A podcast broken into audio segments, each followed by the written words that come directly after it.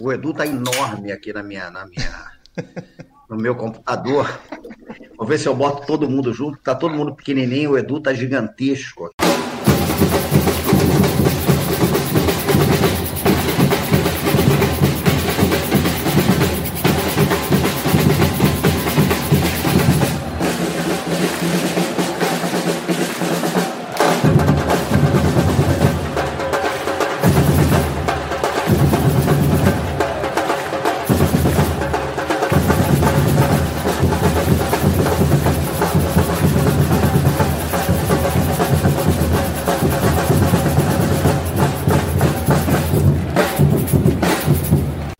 Começar, vou começar.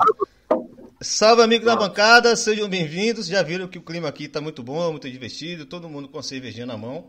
Senhores, por favor, apresentem seus copos aí, o pessoal saber que hoje é um dia para conversar sobre futebol, sobre rua, sobre boteco. E temos aqui dois grandes convidados que eu vou apresentar mais para frente. Só tenho que fazer um pequeno disclaimer rapidinho antes da gente começar, porque aconteceu um episódio assim muita gente considerou histórico, eu também fiquei muito emocionado em ver que tinha acontecido, é, que foi um dos programas do Horário Nobre da Globo News. É, todo mundo sabe que é um dos canais mais assistidos no Brasil, principalmente por pessoas que precisam, é, de certa forma, é, entrar no debate sobre racismo. Ontem, numa cobertura sobre racismo, eles colocaram um paredão de comentaristas especialistas, todos brancos, é, e aí eu acabei tirando uma foto, joguei na rede social, isso deu uma bombada, deu, um, deu uma repercussão, é, exatamente porque era uma contradição absoluta você ter um assunto tão importante como esse e basicamente só ter pessoas brancas comentando sobre aquilo. Né? Obviamente pessoas que não têm é, condições de fazer esse debate de forma qualificada como o momento é, é, exige. Eu só vou fazer uma. Né, eu, tô, eu, fiquei muito feliz de ver aquilo acontecendo e, como eu coloquei antes da gente entrar no ar, é, a gente espera que deixe de ser né, um motivo para a gente ficar comemorando e achando algo é, é, especial, é, é, algo porra, diferente, que a gente tem que ficar realmente impressionado que aconteça. A gente quer que se se torne algo muito comum na TV brasileira. Nós temos muitos jornalistas e jornal... É, é, qualificados para fazer debates, não só sobre racismo, sobre tudo. É, mas como acabou bombando muito, e, e assim, algumas pessoas acabam me colocando como uma pessoa que pode, sei lá, de alguma forma ser mal entendida, como alguém que se posiciona como é, uma representação do movimento negro, algo do tipo. É um, algo que eu sempre tive, muito cuidado é, de tratar e sempre faço essa observação para meus colegas, para meus amigos, pessoas que porventura acabem me colocando como uma pessoa que pode fazer um debate sobre racismo. É, eu sou filho de negro, eu tenho maior orgulho de minhas origens, é, mas eu não sou visto como negro pela polícia. Então, isso já é, de certa forma, um critério para que eu não me coloque né, como alguém que deve ser representativo para essa discussão. Eu sempre referindo outras pessoas que, por favor, falem é, sobre esse assunto. É, e isso é o critério que para mim é o mais básico. Né? Quando eu estou com amigos negros na rua, e isso já aconteceu inúmeras vezes na minha vida, é, esse amigo negro toma um enquadro e eu não tomo. Quando eu vou no estádio, que talvez seja um momento que um cara de classe média, como eu, é, mais tem contato com a realidade, que é uma observação que a gente sempre faz aqui na bancada, é, quando eu estou na fila para entrar no estádio, eu vejo uma fila de quatro, cinco jovens negros tomando um enquadro absurdo e eu não tomo esse enquadro absurdo. Então, se uma vez eu não sou visto pelo opressor ou pelos órgãos de opressão como uma pessoa negra, eu também não vou me colocar nessa posição de uma pessoa que pode dizer que tem o um domínio desse debate. É, vocês que acompanham o Na Bancada sabem que a gente sempre traz esse tema aqui. É, fizemos uma live fantástica, fantástica, com quatro pessoas especiais. É, Luciano Jorge, professor, Elton Serra, jornalista, Flávia, Oliveira, que estava hoje na bancada no Globo News em pauta que muito nos alegrou, porque naquele dia, e, e Marcelo Carvalho também, importante de, de, falar, naquele dia nós tivemos uma aula sobre o que é racismo no Brasil e como é fundamental que esse debate seja colocado. É, e mais do que, mais do que isso, né, é, se não fossem esses aprendizados que eu tive, não só com eles ali, mas com as pessoas que passaram na minha vida anteriormente, é, eu vir, olharia para a tela, veria seis pessoas, sete pessoas brancas discutindo sobre racismo, e eu não levantaria o meu celular para tirar uma foto e criticar aquilo numa rede social. Se não fosse o aprendizado do debate racial que tem sido feito no Brasil, intelectuais, jornalistas, é, até pessoas que não têm né, tanto é, a imagem de um intelectual também têm feito esse bom debate, militantes, ativistas. É, com certeza seria muito provável que eu olhasse aquilo e achasse totalmente natural, né, que sete pessoas estivessem posicionadas para falar sobre racismo. É, que bom que aconteceu esse baque, e isso se deve não só a mim, mas a todas as pessoas que se posicionaram, se colocaram, é, e a gente espera que de fato isso seja um momento de mudança. Foi extremamente emocionante ver cinco mulheres negras extremamente talentosas finalmente tendo a oportunidade de falar sobre racismo na maior rede de televisão do Brasil. A gente quer ver isso todo dia, se possível, e, que, e inclusive saber. Pessoas negras, como Flávia de Oliveira nos ensinou na live que a gente participou, sabem falar sobre tudo, sobre todos os assuntos possíveis, não só sobre racismo. E elas precisam ter espaço. E cada vez que elas têm esse espaço e aparecem na tela, outras tantas pessoas negras, jovens negros, se referendam e percebem que eles também têm lugar na sociedade. Né? Então foi muito bacana tudo isso, mas não é ficar comemorando só não. A gente tem que continuar com esse nível de crítica, com esse nível de, de, de posicionamento. É, hoje a gente ia ter é, como convidado o professor Silvio Almeida, inclusive para não falar só sobre racismo, mas também né, falar sobre futebol. Como óbvio, ele, como intelectual negro, é um dos mais é, respeitados do momento, ele está sendo extremamente é, requisitado para falar, inclusive está nos Estados Unidos, né, no meio desse furacão da revolta negra que existe nos Estados Unidos, essa revolução que está acontecendo.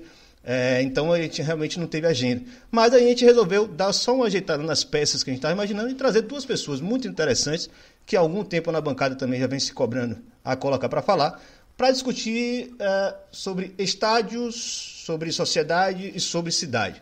Né? Como é que a gente pode pensar o futebol ou a partir do futebol para entender nossa realidade, entender nosso mundo que a gente vive, inclusive o tema do racismo. Eu vou começar fazendo um convite e apresentando cada um. Uh, primeiro, os da casa, digamos assim. Né? Rodrigo Barneski foi um dos que sugeriu um dos nomes que vai participar aqui com a gente, diretamente de São Paulo, Boa noite, meu brother. Como você está? Boa noite, Ilan. Boa noite a todos que nos acompanham. Prazer estar aqui para esse debate tão importante. E vamos, vamos lá para a conversa. Na sequência, já chamo outro membro da bancada, meu brother Gustavo Mel. Como é que você está, velho? E aí, meu amigo, beleza? Eu tô me sentindo importante, né, cara? Tantos influencers aqui nessa live, cara.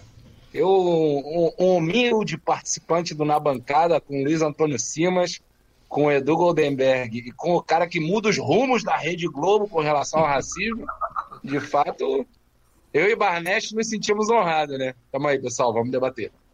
Bom, o outro que já, tá, já foi anunciado aí de certa forma, professor Luiz Antônio Simas, todo tem dificuldade de abrir o seu microfone aqui, se puder você abre aí. É... Um nome que já talvez abri. seja um grande influenciador do na bancada. Como é que você está? Tudo na paz. Obrigado, Irlan, pelo convite. Rodrigo, Gustavo, Edu, né? E é um prazer. Mas o Silvio vem. Silvio é meu camarada, a gente já tomou umas porrancas boas. E é um cara que tem uma ligação com o futebol bacana, porque o pai do Silvio foi o Barbosinha, goleiro do Corinthians, ali na, na no final dos anos 60, né? Virada para a década de 70. Aquele Corinthians no jejum, né? Mas agradeço e vamos debater, né? E debater, sobretudo, partindo do pressuposto de que o futebol é um sintoma do Brasil. Então, quem acha que a gente pode pensar o Brasil, que a gente pode pensar essas coisas todas, é... tirando o futebol dessa jogada, acho que não está entendendo nada. E quem acha, por sua vez, que a gente pode conversar só sobre futebol, sem dimensionar uma série de questões que o futebol traz, também não está entendendo coisíssima nenhuma. Então vamos pensar um pouco isso. O futebol é um sintoma dos nossos dilemas, das nossas tensões, das nossas dores, alegrias. Né? O futebol é uma referência para a gente pensar o mundo. É isso aí, valeu. Tudo bem, muito obrigado pelo convite. Já, a gente já pode se comprometer aqui publicamente a tomar esse goró assim que isso passar. Segundo alguns dizem, daqui a 10 anos a gente consegue se encontrar. Mas é, agradecer a vocês o convite, ao Rodrigo, ao Gustavo, você, Irlan, Simão, que está falando quatro andares abaixo de mim. E eu sou aqui o seguramente o neófito e o novato. Jurei que nunca participaria de nada parecido, mas não podia deixar de atender o convite. Vou ficar aqui tentando contribuir o, o, o máximo que eu puder para o debate. Vou mais ouvir do que falar, com certeza. Muito obrigado a vocês todos. O Edu que, hein, lá? O Edu que, pelo que se vê, é um grande vascaíno, é isso, Edu? Não, olha, eu tô de, tô de Vasco hoje, tô aqui com a, a Cruz de Malta. É, primeiro porque para homenagear um grande amigo meu, Aldir, que amanhã faz um mês que nos deixou. E meu pai, se estiver cumprindo o que me disse que faria, que dorme às oito da noite, está é, é, tá assistindo e vai gostar de me ver pela segunda vez na vida com a camisa do Vasco. Maravilha. O dia, o dia tá emocionante hoje. Várias, várias ocasiões aí especiais. É, qual a questão? A gente teve a ideia de fazer essa conversa hoje. Claro, o Simas já é uma figura que está aqui há muito tempo sendo cobrada de trocar uma ideia com a gente. Esteve no lançamento do meu livro, está produzindo um livro sobre futebol, sobre estádios. É, mas ele cometeu um, um, um texto no Twitter, nas redes sociais dele, acabou parando na, no Instagram, que muito nos tocou pela força que ele tem dentro do que o Na Bancada sempre discutiu aqui. Quem acompanha, com certeza, se sentiu muito identificado ali com as reflexões, com as discussões que está lá. Só vou falar só o primeiro tweet, é mais ou menos assim. O fim da geral do Maracanã foi um sintoma da doença do Brasil. Certa feita, escrevi que nós não estávamos atentando para o que o fim da geral significava, simbólica e materialmente para o Brasil. E não é só sobre futebol, mas sobre um forte indício de morte coletiva. Simas, aproveita agora que você está na tela, vou te jogar na tela. É, explica isso com as suas palavras ao vivo de quem está tomando uma cervejinha com a mente acesa é, e que sai de outra live agora. Fica à vontade. Bom, é, o que acontece é o seguinte: eu, eu, a minha formação é em história e eu comecei a pesquisar e muito sobre a Primeira República, né? porque a, a, a, fase que eu mais pesquiso, vou, vou rapidamente, para não me estender muito, contar como é que surgiu esse tipo de coisa. É, e num certo momento, me ocorreu uma questão que eu achei que eu tinha que pensar sobre ela, estudando a Primeira República. O Noel Rosa nasceu em 1910, branco, de classe média. O Leônidas da Silva nasceu em 1913, preto, filho de empregada. Quando o Noel nasce, quando o Leônidas nasce, é, se você tivesse que fazer uma aposta, o que é que um seria 20 anos depois, 25 anos depois, o que é que o outro seria, eu acho que você apostaria no Noel como jogador de futebol e Leônidas como sambista.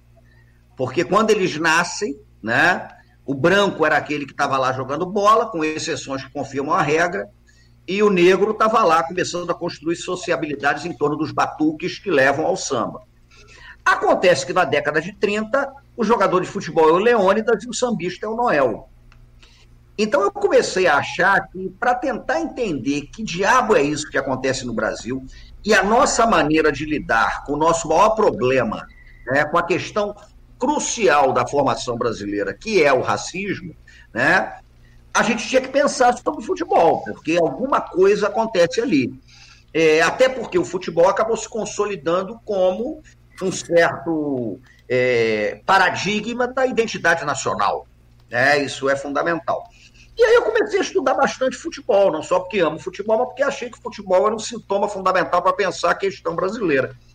E quando comecei a pesquisar o Maracanã, é, muito influenciado por um grande amigo que eu tive, meu camarada Gilmar Mascarenhas, né?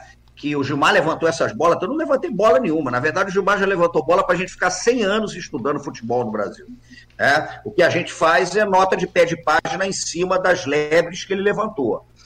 E o que, que acontece nesse sentido? Né?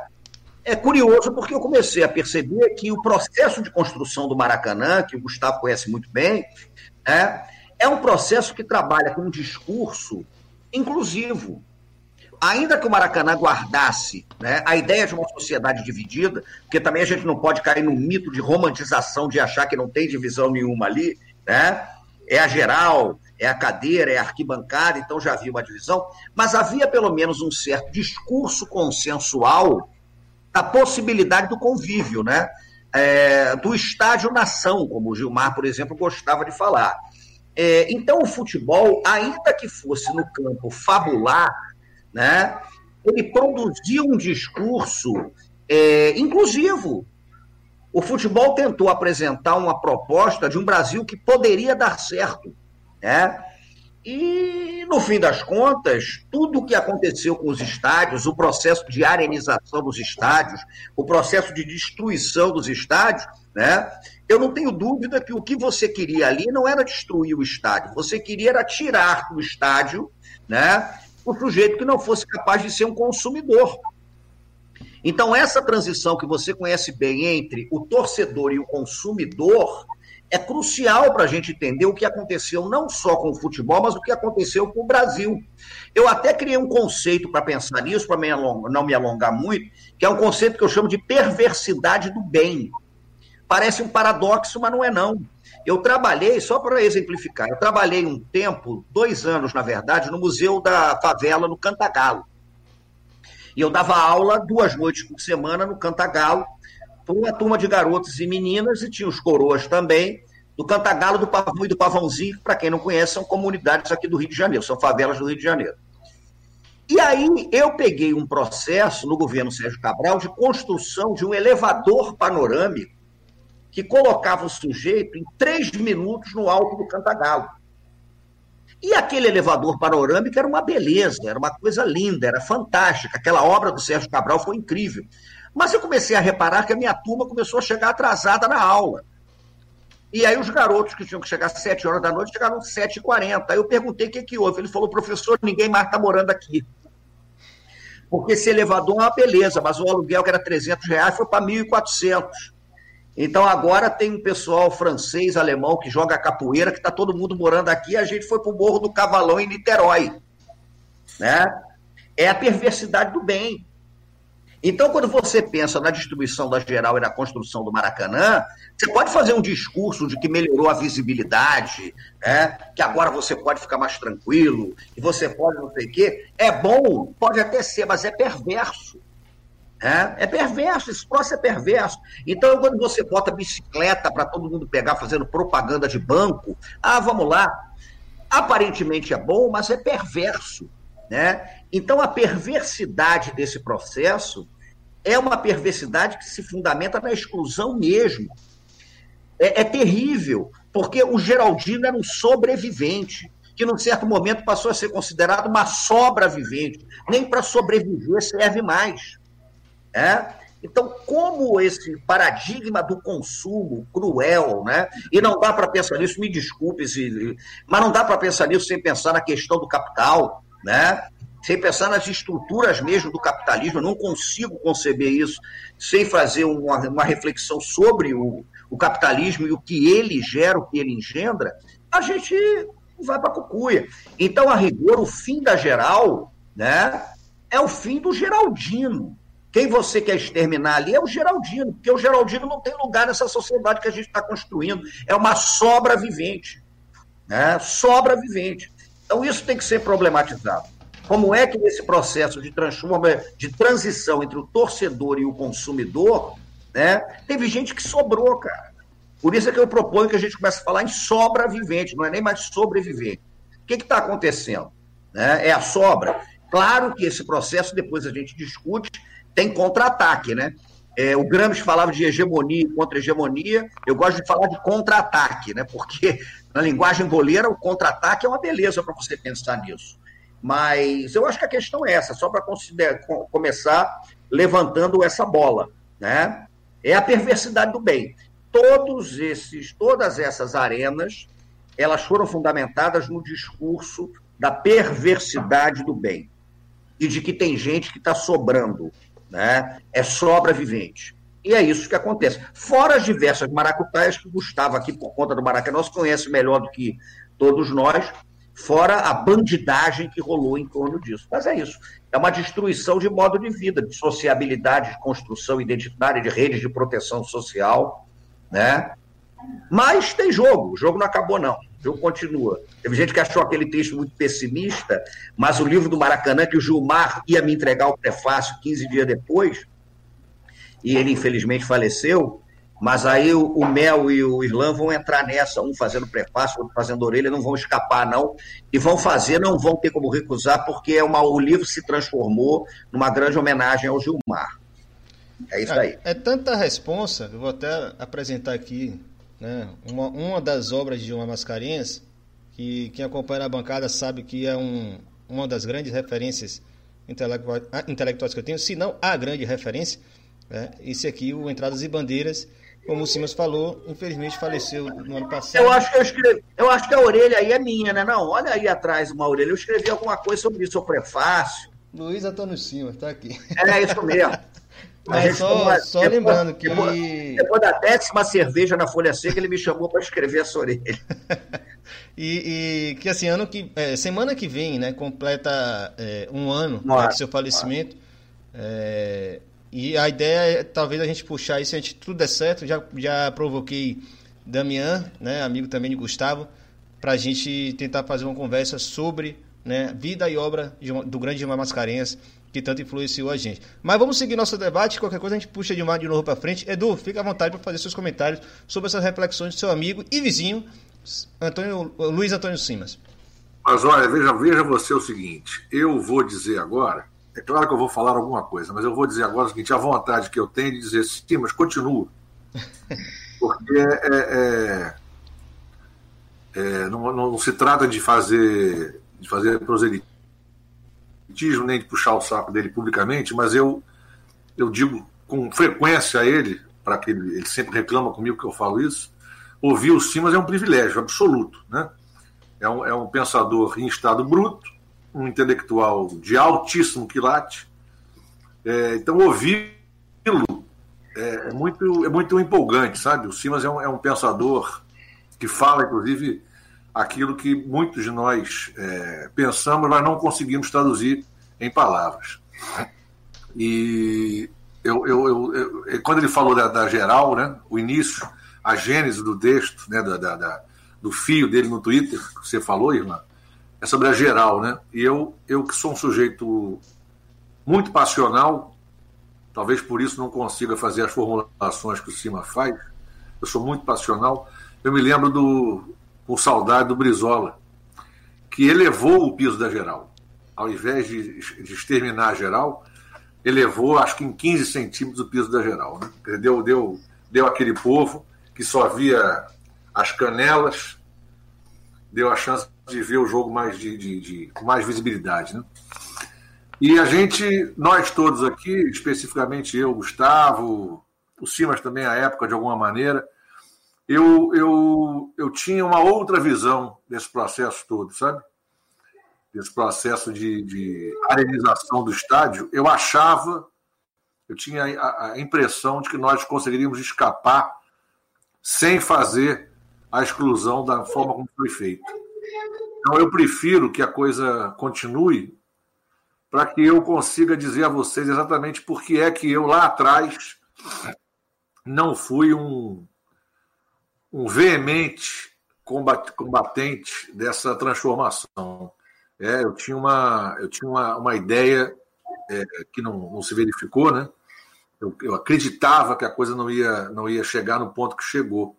Mas acho também, como bem disse o Simas, que o jogo está tá, tá, tá rolando. E é possível é, reverter uma série de coisas, uma série de exclusões, né?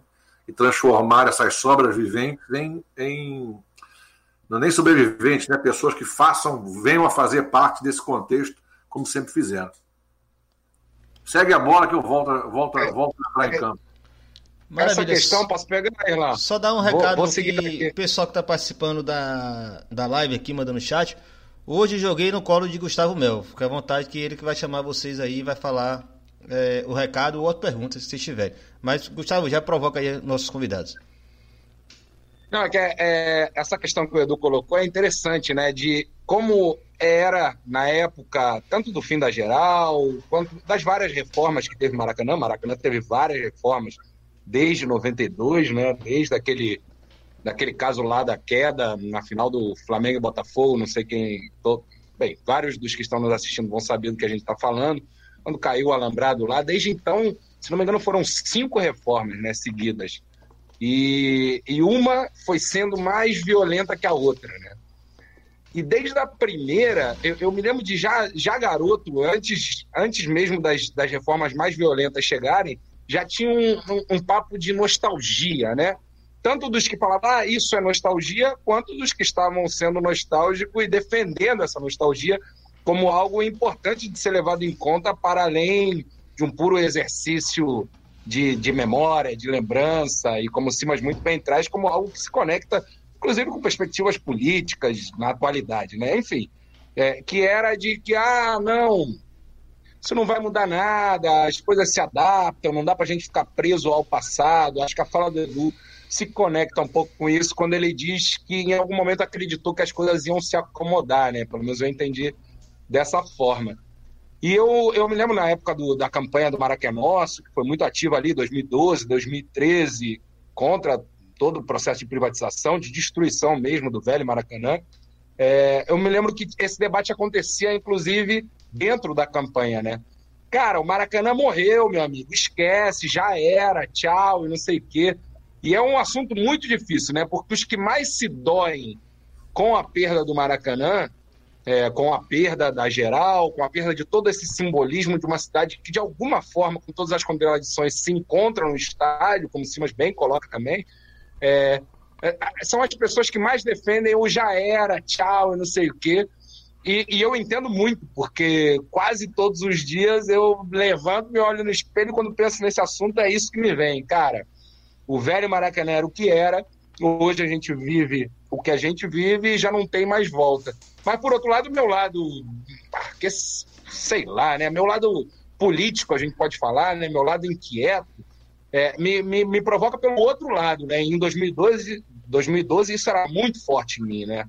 É, que é, cara, a, a gente a, parece que aceita as coisas como se fosse um curso natural da vida, como se fosse um curso natural da história, que a gente não fizesse parte, não pudesse interferir e que só tivesse que aceitar porque é assim que as coisas acontecem e que não tivesse mais possibilidade de ação, né?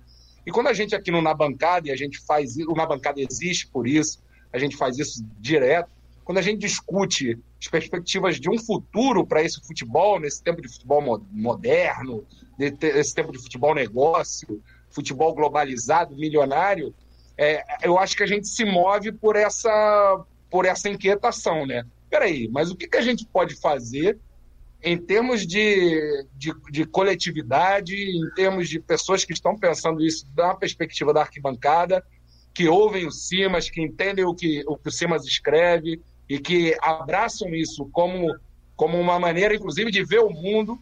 É, o que, que a gente pode fazer? Né? Qual vai ser o Maracanã do futuro? Qual vai ser o Maracanã da, das próximas gerações, Maracanã daqui a alguns anos? Quais são as possibilidades que a gente tem?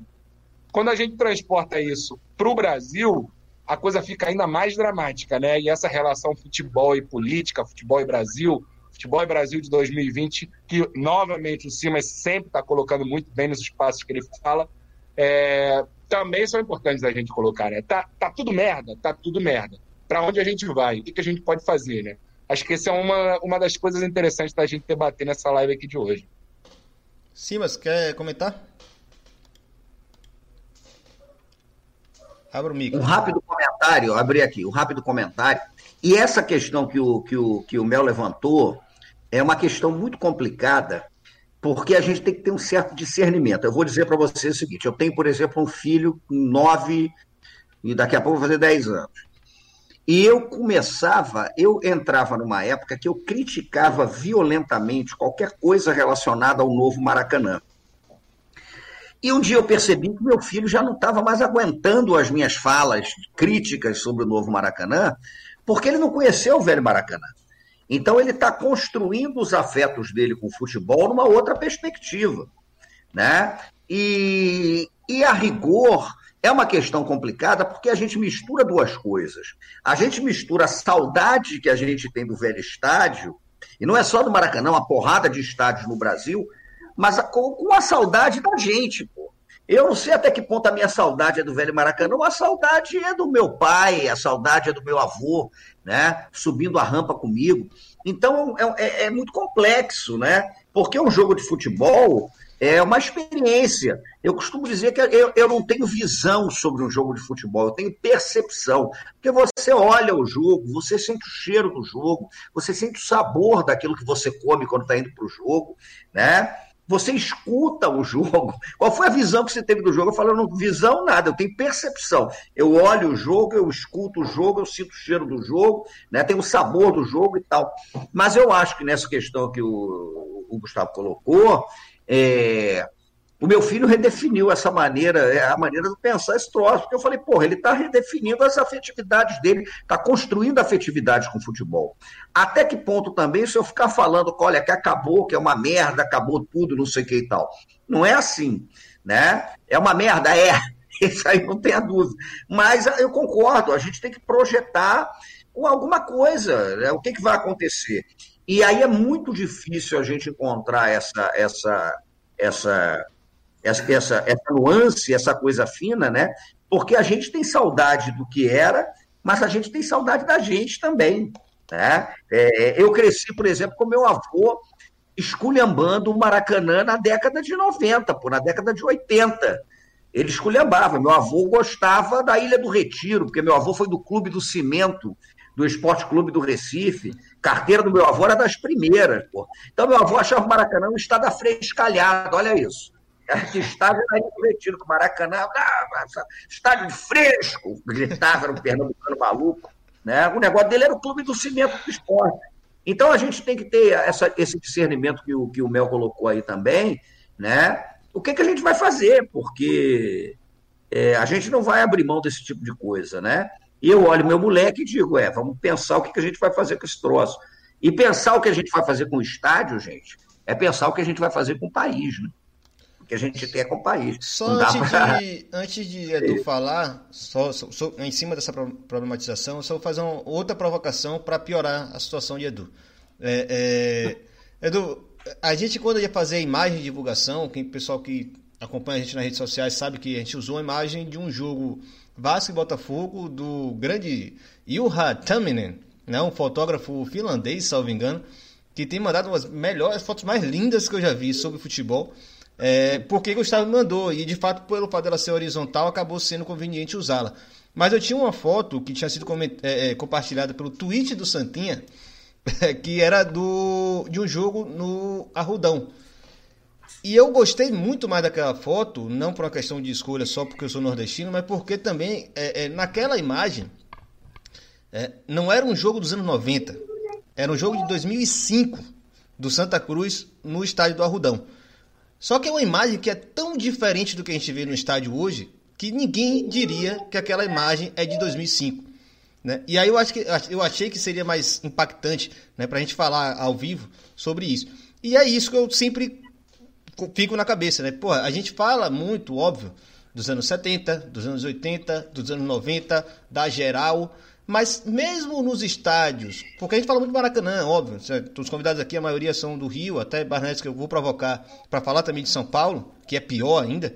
É, eu não sou do, do, do, Rio, mas moro no Rio hoje. É, mas muito das nossas imagens, é, que nos anos 2000, como o Simas falou, as gerações vão transformando, é, é, a minha já está perdida. Né? Em 2010, na final da Copa do Brasil no Barradão, eu acendi um sinalizador que entrou dentro do meu sapato. Hoje, se eu fizer isso dentro de um estádio, o torcedor vai me bater, não é o, o policial. Né? Então, assim, nossas imagens são recentes, não são antigas. Né? A gente está falando só de transformação da estrutura ou transformação. Né? A gente está falando dos anos 2000. Né? Então, Edu, essa é a provocação que eu faço para você. Né? O que está se tornando a nossa vida de torcedor no Brasil e vida de cidadão brasileiro? Olha, eu, eu, eu, só deixa eu dizer uma coisa antes, pegar um gancho que o Simas estava dizendo. Eu estou com um filho que fez dois anos domingo, né? E eu anseio loucamente pelo primeiro dia que eu vou levá-lo ao Maracanã. Ao Maracanã que está aí. Ao Maracanã que vai ser o Maracanã depois da pandemia. Não sei se vão botar plástico do lado para você entrar dentro de um cubo. Será que porra vai acontecer? É o que existe, né? Mas, eu quero levá-lo ao Maracanã. Né? E aí eu vou, eu vou só falar uma coisinha rápida, porque isso eu me lembro que era muito vivo quando o Simas dizia isso. O Simas, é, quando começou a reforma do, do estádio para a Copa do Mundo, Se eu estiver errado, você me corrige, Simão, mas eu acho que foi ali que você começou a usar a expressão a dispersão do axé. É, e eu, imagina, eu não tenho nenhuma condição de falar em axé com o Luiz Antônio, óbvio. Né? O cara tem uma vivência que ele tem, mas eu, eu arrisquei a dizer o seguinte: não, aquela obra está acontecendo, a destruição do estádio que nós conhecemos está acontecendo, mas o axé do estádio estará ali. O estádio não vai sair daquele lugar. Ali está plantado. Né? Eu ficava construindo isso. E vivi isso na pele muito vivamente. Vou contar isso mais à frente para não, não, não, deixar muito distante a provocação do Ilan. É, eu, mas eu quero falar sobre isso. Mais à frente, alguém me lembre, se eu esquecer, de dizer como é que a, a, a, a força do estádio está presente ainda hoje com ele transformado. É, agora, o que, é que, o que é que nós vamos fazer do estádio? Assim, tem uma coisa que para mim é muito viva, é evidente, é uma obviedade. Os clubes de futebol são cúmplices dessa transformação, dessa exclusão toda, é óbvio. Né? Porque você podia ter a transformação dos estádios, ou seja, a adequação dos estádios.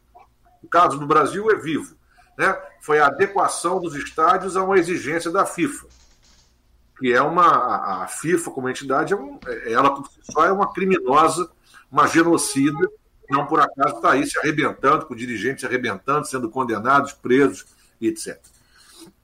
Mas, assim, era preciso que houvesse aquela transformação para que houvesse a Copa do Mundo. Agora, acabou a Copa do Mundo, os clubes passaram a ser cúmplices do destino que deram aos estádios. Né? Os clubes, quando começaram a criar o que foram criando, sócio-torcedor, as categorias, os preços exorbitantes, eles foram sendo cúmplices, coniventes com a, com a morte do estádio que nós conhecemos, ou com a exclusão né, é, dessas pessoas que não têm mais condição de ter acesso.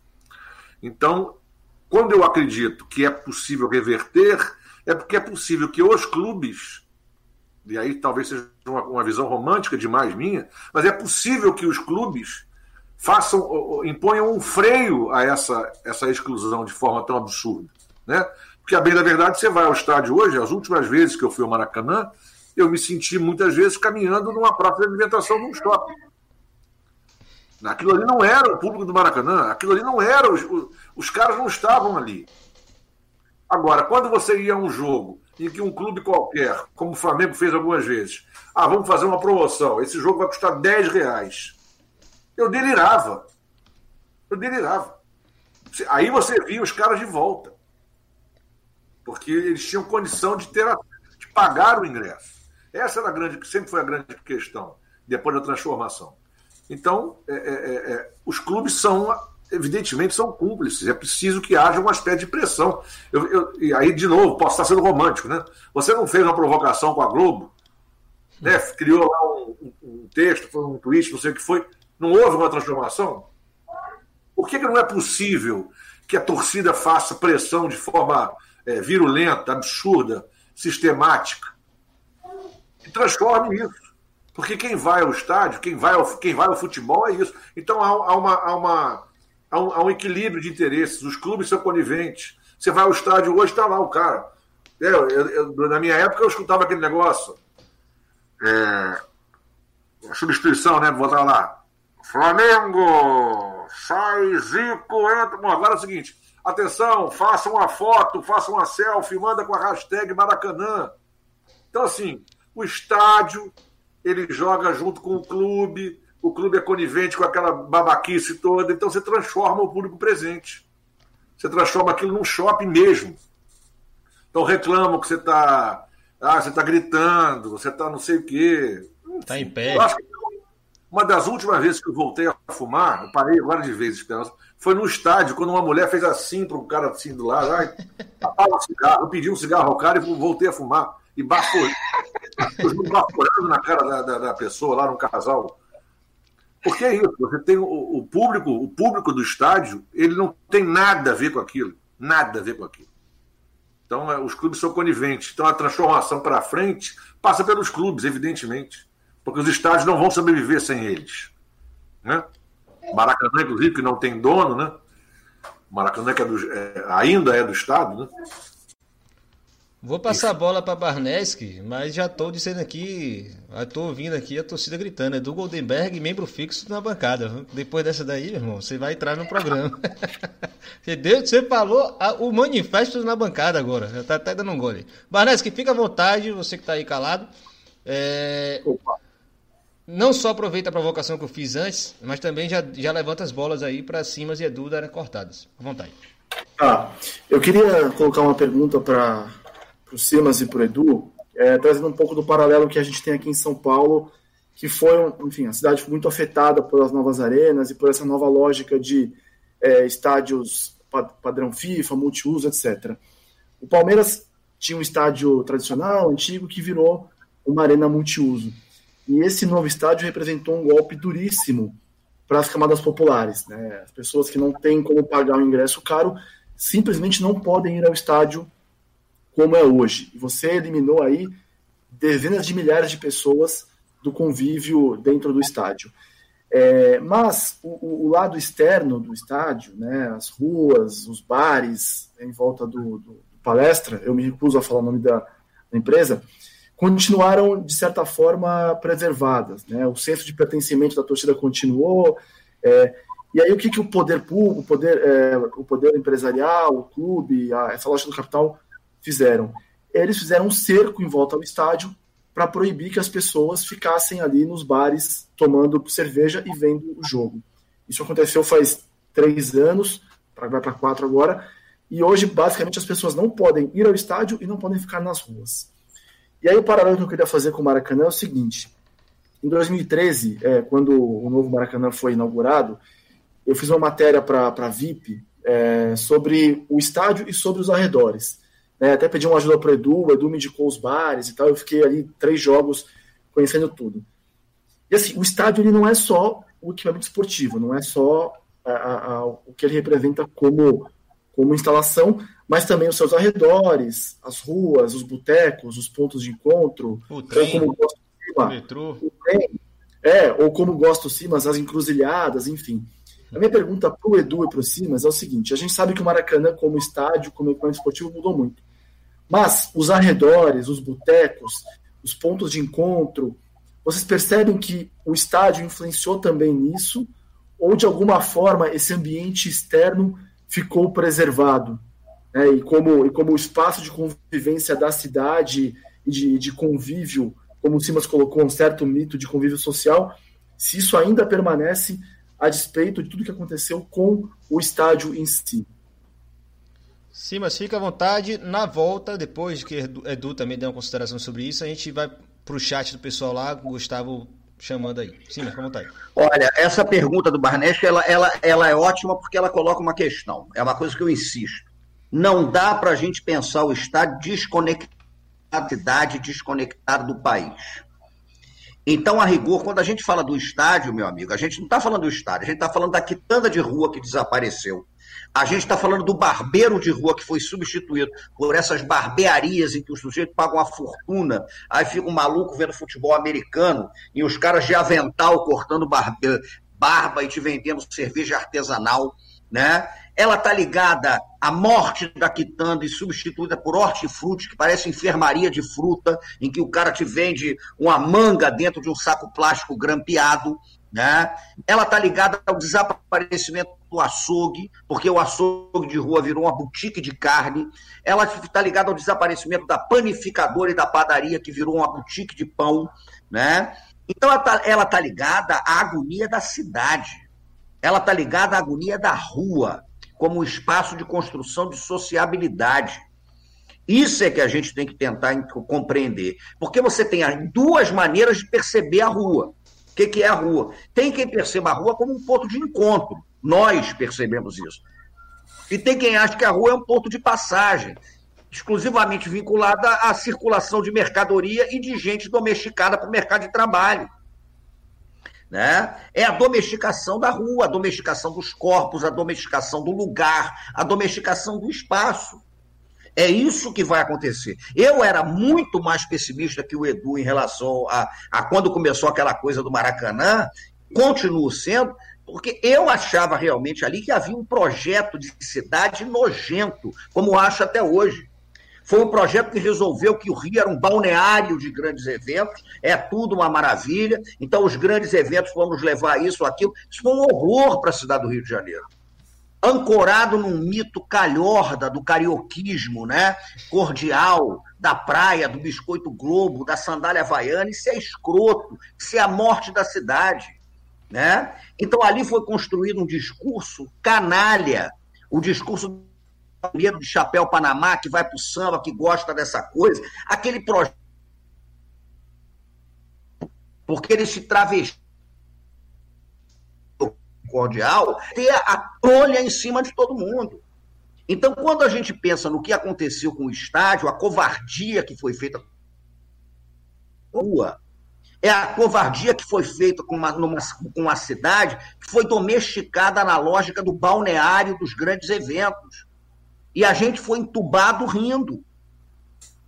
Isso era crucial. Então não adianta, porque ou a gente disputa a cidade, ou a gente disputa a política, né? ou a gente disputa o país, ou a gente não vai disputar estádio nenhum, porque o estádio é um sintoma, gente.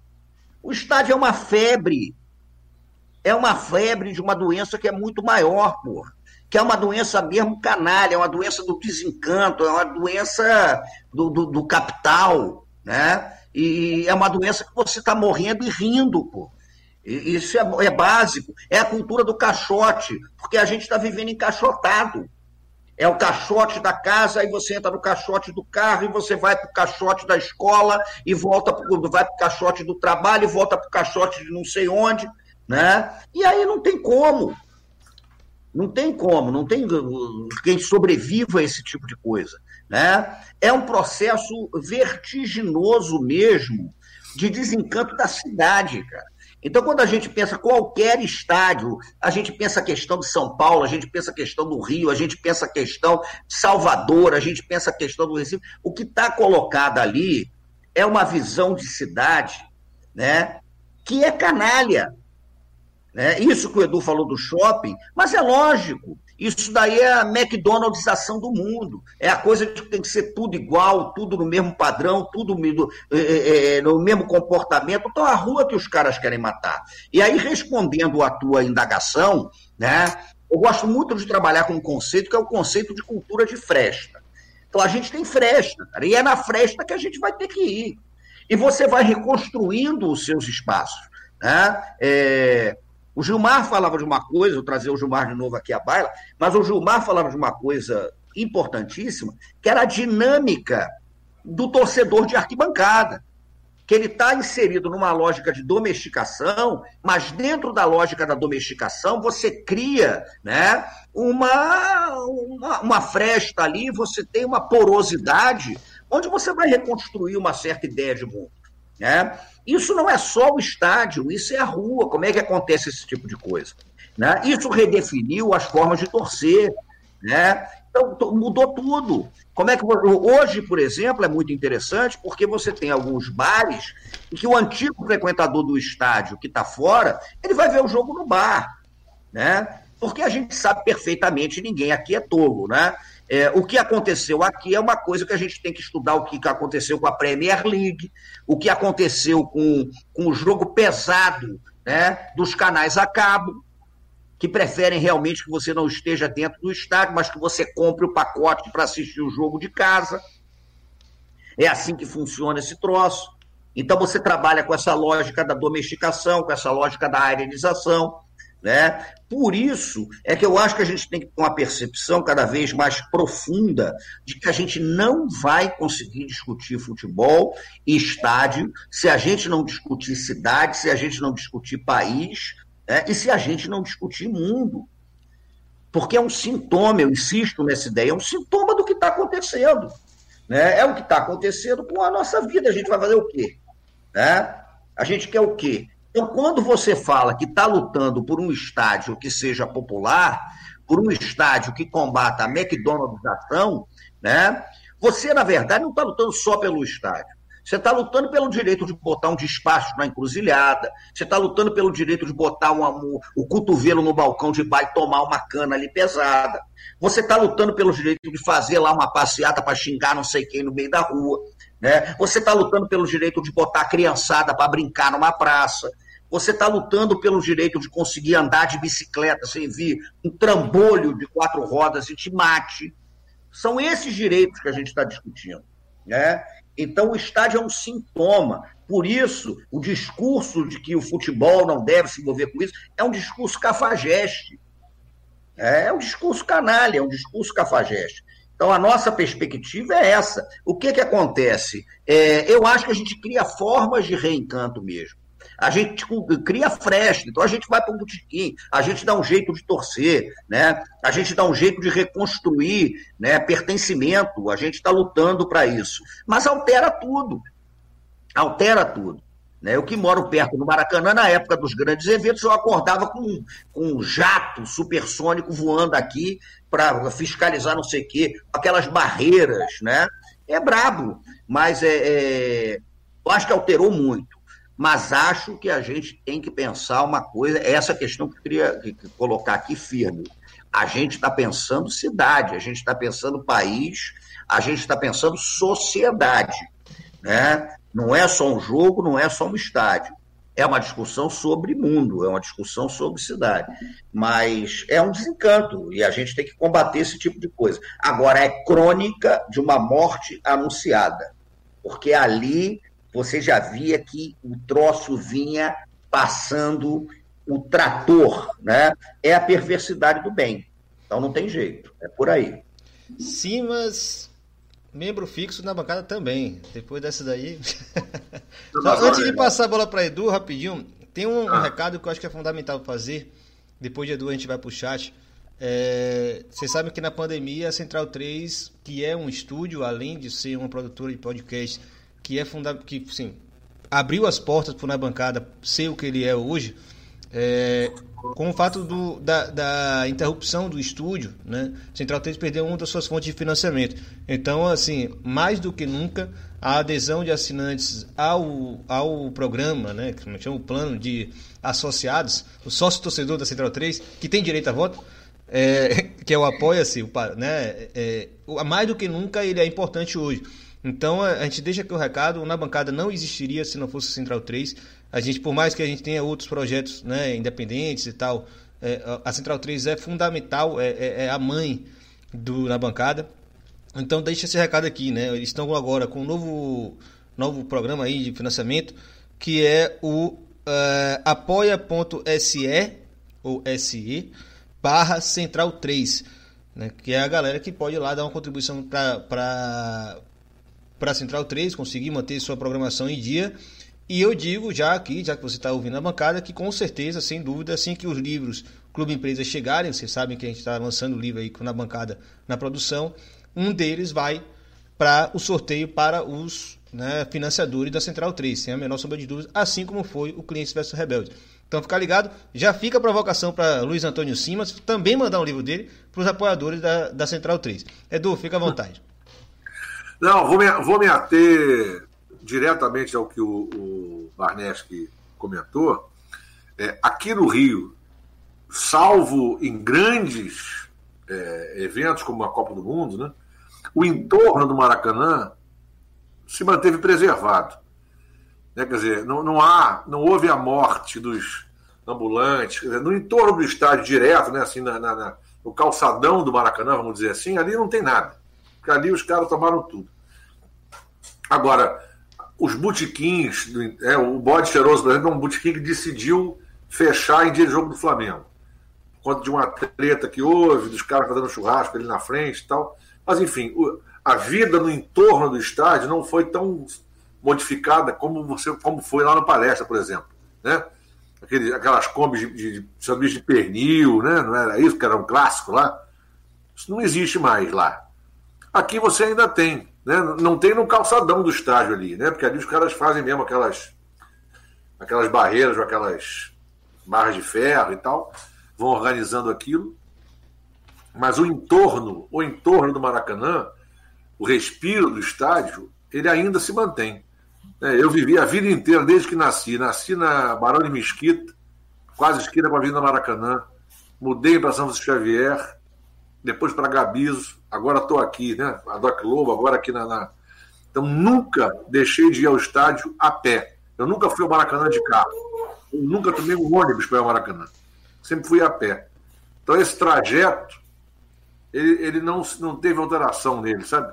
Essa vida em torno do estádio, dia de jogo, dia de clássico no Maracanã, por exemplo, de manhã cedo já estão cheios os bares aqui na região. Quer dizer que Edu, Edu mudou, mas não arenizou, né?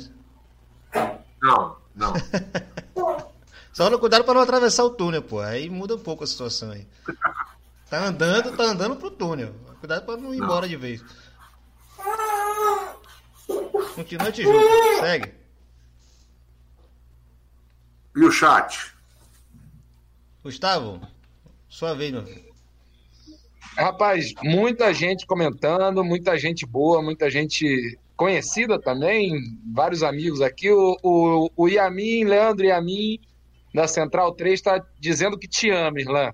Já sei. Adorou aí o seu discurso importantíssimo sobre a importância de apoiar o Central 3 nesse momento, né? Difícil para todos.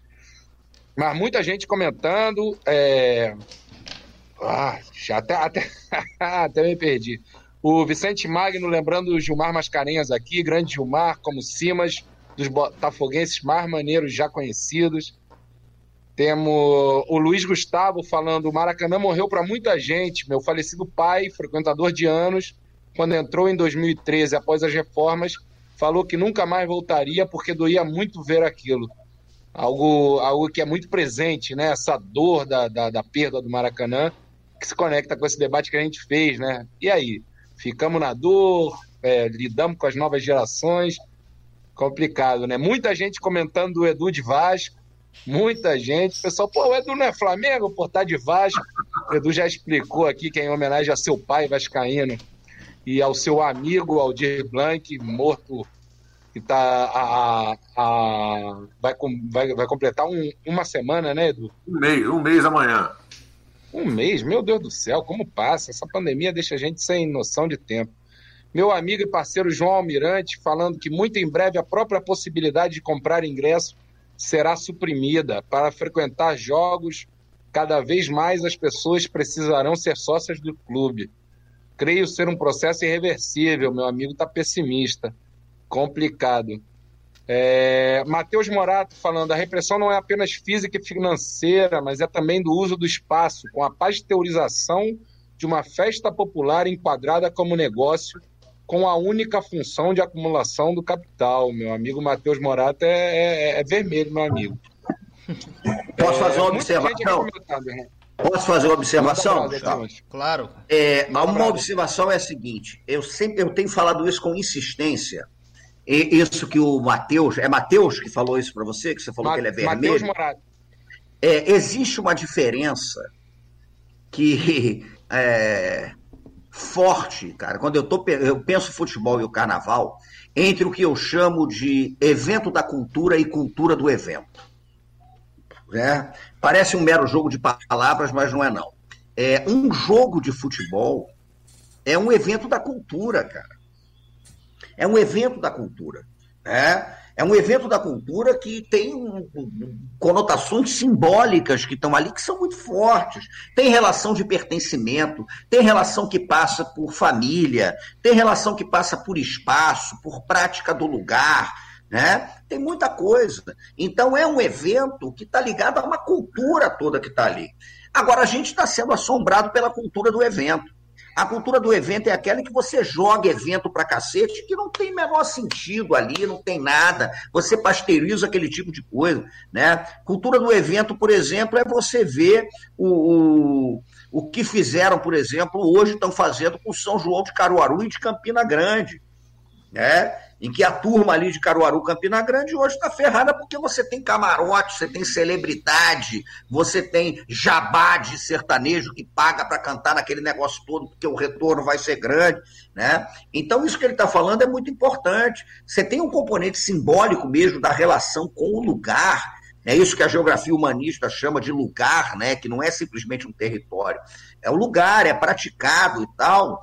E é isso, cara, é a pasteurização completa. É, é, é aquela coisa que está. Esse comentário dele é muito importante, porque nós estamos sendo engolidos pela cultura do evento. E o futebol é um evento da cultura. A gente não pode esquecer esse tipo de coisa. A diferença aí é grande. Vou pegar o teu gancho, ô Simas. É, bem, muita gente aqui comentando, Carlos Alexandre Rei Matias, amigo também, falando que essa gentrificação não chegue em São Januário. Renata Seade, é, Gabriel Figueiredo, João Almirante de novo, várias pessoas comentando, mas eu queria. Demian Castro, grande Demian Castro, que tem uma tese super importante sobre Maracanã aqui presente também assistindo a gente. Demian, olha pegar... seu WhatsApp, Demian. Eu mandei uma mensagem importantíssima para você. Seja bem-vindo ao nosso Na Bancada. Está devidamente referenciado no meu livro, diga-se de passagem. Claro. É, mas queria pegar esse gancho para jogar para vocês dois, Simas e Edu, é, todo esse simbolismo do Maracanã, um, um Maracanã que reproduz um, um, uma cidade, ou que se pretende reproduzir uma cidade, é, reproduzir uma cidade como o Rio de Janeiro, de certas formas contraditórias, inclusive, mas, mas, também, mas, mas também uma perspectiva de cidade que muitos de nós temos. Vocês são dois especialistas, eu posso dizer, do botequim também, né? Da rua, da esquina, da calçada, como aquele espaço de encontro que em outra, é, digamos que em outra dimensão que o Maracanã também representa muito do que é o Rio. Queria jogar para vocês qual é essa conexão que vocês fazem: estádio, arquibancada, rua, botequim. Quais são as possíveis é, conexões que a gente pode fazer disso? Edu, fala um pouquinho para gente. Deixa eu só dar uma complementada, pode ser? É, rapidinho, Edu. Já que a gente está falando muito de Gilmar, Demian apareceu também, é, tem uma dimensão. Gilmar era um grande estudioso de Lefebvre. Né? É um cara que eu gosto muito também de estudar. E aí Gilmar tinha uma. O Gilmar trazia né, a contribuição de Lefebvre para dentro do futebol de forma brilhante, extremamente inovadora. Não existe nada na bibliografia do futebol no mundo, dos estudos do futebol, que seja igual ao que o Gilmar fez. E é o que eu tento fazer também na, nas, nas devidas proporções. É, que é uma das discussões de, de Lefebvre, além da produção, do espaço, que nos leva a entender também que o torcedor constrói o estádio, né? o torcedor é o, o conteúdo do estádio, o estádio é só a forma, o torcedor é o conteúdo. Mas o torcedor, como o Edu também muito, falou muito bem, é, é, ele tem que começar a disputar o clube para poder que o clube evite ou contorne ou use as frestas, usando os termos que estão sendo muito falados aqui, para que a elitização dos estádios seja contornada, ou seja impedida, ou seja superada, né, um momento para frente seja outro. Ele também trazia a questão do cotidiano. Né, e eu acho que falta um pouco, inclusive nesse momento histórico que a gente está, que se cobra muito que as torcidas organizadas tenham posições políticas é, como as pessoas querem, não como elas podem fazer, é, que é a dimensão do cotidiano na vida das pessoas e como ela interfere no posicionamento político. Né? Então eu vou provocar um pouquinho disso também, porque. E aí, aproveitando também, Simas, que você falou que você tem filho, seu horário, se qualquer coisa, você dá uma, uma, uma reclamada aí. O saque está aberto. É, é, a dimensão do cotidiano na, na discussão da política, como, como o Gustavo também já deu provocada, é, que ia trazer disso para o momento atual que a gente tem, esse disputa que a gente tem nas ruas hoje. Tá, deixa eu falar do. Deixa eu, deixa eu responder ao Gustavo. É, as semelhanças ou as similitudes entre botequim e, e estádio, né? Eu, quando comecei a ir ao Maracanã, o Maracanã tinha diversos botequins no anel do, do, das arquibancadas. Eu chegava nos, nos, jogos, que os jogos eram às 17 horas, chegava uma da tarde. Porque tinha, tinha os bares, né? tinha aqueles bares embaixo do, do, do anel, onde você tinha um que tinha samba, outro tinha samba enredo, outro tocava, sei lá, tinha isso, né? Os botequins eram dentro do estádio. Por isso houve aquela grande grita quando se proibiu bebida alcoólica em, em estádio, né? Porque as pessoas iam ao Maracanã para para que lá pudessem é, ter os seus espaços de, de sociabilidade mesmo. O cara chegava cedo porque ele ia para o botequim, e ouvia a resenha. Tinha uns, tinha uns bares que tinham uns, bares no estádio que tinham rádio alto transmitindo os programas da, da, da Rádio Globo, enquanto a bola não rola. O outro tocava Tupi, o outro tocava Nacional. Então, os botiquins hoje continuam, continuam sendo é, é, é pequenos, é, pequenas embaixadas, né? Em dia de jogo, tem o botiquim onde tem mais rubro-negro, tem o botiquim que tem mais vascaíno, aqui não bebo ali, não bebo aqui. Enfim, não dá muito para dissociar uma coisa da outra, né? Mas uh, dentro do Maracanã havia diversos botiquins. Eu não consigo lembrar agora os nomes, mas quando eu era moleque mesmo, eu ia para esses bares. Não sei se alguém aqui, Simão também, Simão seguramente. Os bares ficavam assim, para dentro. Você olhava para cima, o, o, o, pé direito era altíssimo, porque era o degrau da arquibancada. Eram como se fossem cavernas. Então eram botiquins mesmo, tinha os preferidos. Né? Aquele ali põe a cerveja para gelar, não sei de que jeito. Tinha as mumunhas, né? Isso tudo foi pro caralho, acabou tudo, né? Evidentemente acabou tudo, mas era um, era um troço de, de, de, de enlouquecer o cara que ia pro, pro estádio cedo, tinha os bares preferidos. Eu tenho até hoje. Uma, eu me lembro que uma das coisas que eu é, me comovi muito quando fui no estádio já reformado me comovi naquela coisa de buscar o mínimo né, dentro do caos, porque eu sempre fiquei, eu entrava no estádio pelo Bellini, virava à direita, eu entrava no túnel 18 e ficava sentado embaixo da viga 43. E a porra da 43 está lá até hoje. A viga está lá. Não é mais 18, não é mais... Eu nem lembro qual é o número, nome, número do túnel. Mas a viga está lá. Me lembro até que fui ver, fui ler em algum canto sobre a construção do estádio. Nessas tais vigas não puderam mexer, porque era um sustentáculo ali do, do anel de baixo. Tal. Então a, a viga 43 está ali. Isso tem a ver com, com, o Simão falou aqui várias vezes, pertencimento, né? Aquilo ali era o meu pedacinho ali, do, do a marca, o registro estava ali. Fala aí, Simão. É, pegando isso que o Irlan falou, e aí o Edu falou do botequim, vou falar dessa questão do cotidiano. É, eu gosto muito também de trabalhar com a ideia, quando eu penso até o torcedor, o cotidiano, a rua, nessa tradição do Lefebvre, na tradição do Michel de Certeau, né, na tradição do Walter Benjamin. Né? O Benjamin tinha uma frase muito interessante dizendo que é, conhecer onde se beber cerveja é o que basta para você desvendar uma cidade. Né? É uma frase dele da Rua de Mão Única e tal é, e falava dessa necessidade de você escovar a história contra pelo, mas eu gosto muito de trabalhar com um conceito que é o conceito de cultura de síncope, né? Que eu, eu, eu, criei esse conceito quando eu comecei a pensar como é que eu vou entender o samba, o Rio, o Rio de Janeiro e tal. O que, que seria a síncope? Aí eu respondo ao que você colocou. Quando você pega, por exemplo, o samba, o samba é uma música de compasso binário. Então, para quem não conhece teoria musical, é um tempo e um contratempo. Seria isso: tum, tum, tum, tum, tum, tum. É um surdo que pergunta, o outro que responde. Você vai ver uma bateria de escola de samba, é isso. Tum, tum, tum, tum. Acontece que se você for ver o gringo sambar, a tendência dele é levantar dedo. Tum, tum, tum, tum. E não é errado, porque ele está obedecendo ao tempo fraco e o tempo forte. O grande mistério do samba é que o corpo que samba ele não samba nem nessa primeira pancada, nem na outra. Ele samba no espaço vazio que existe entre uma porrada e outra.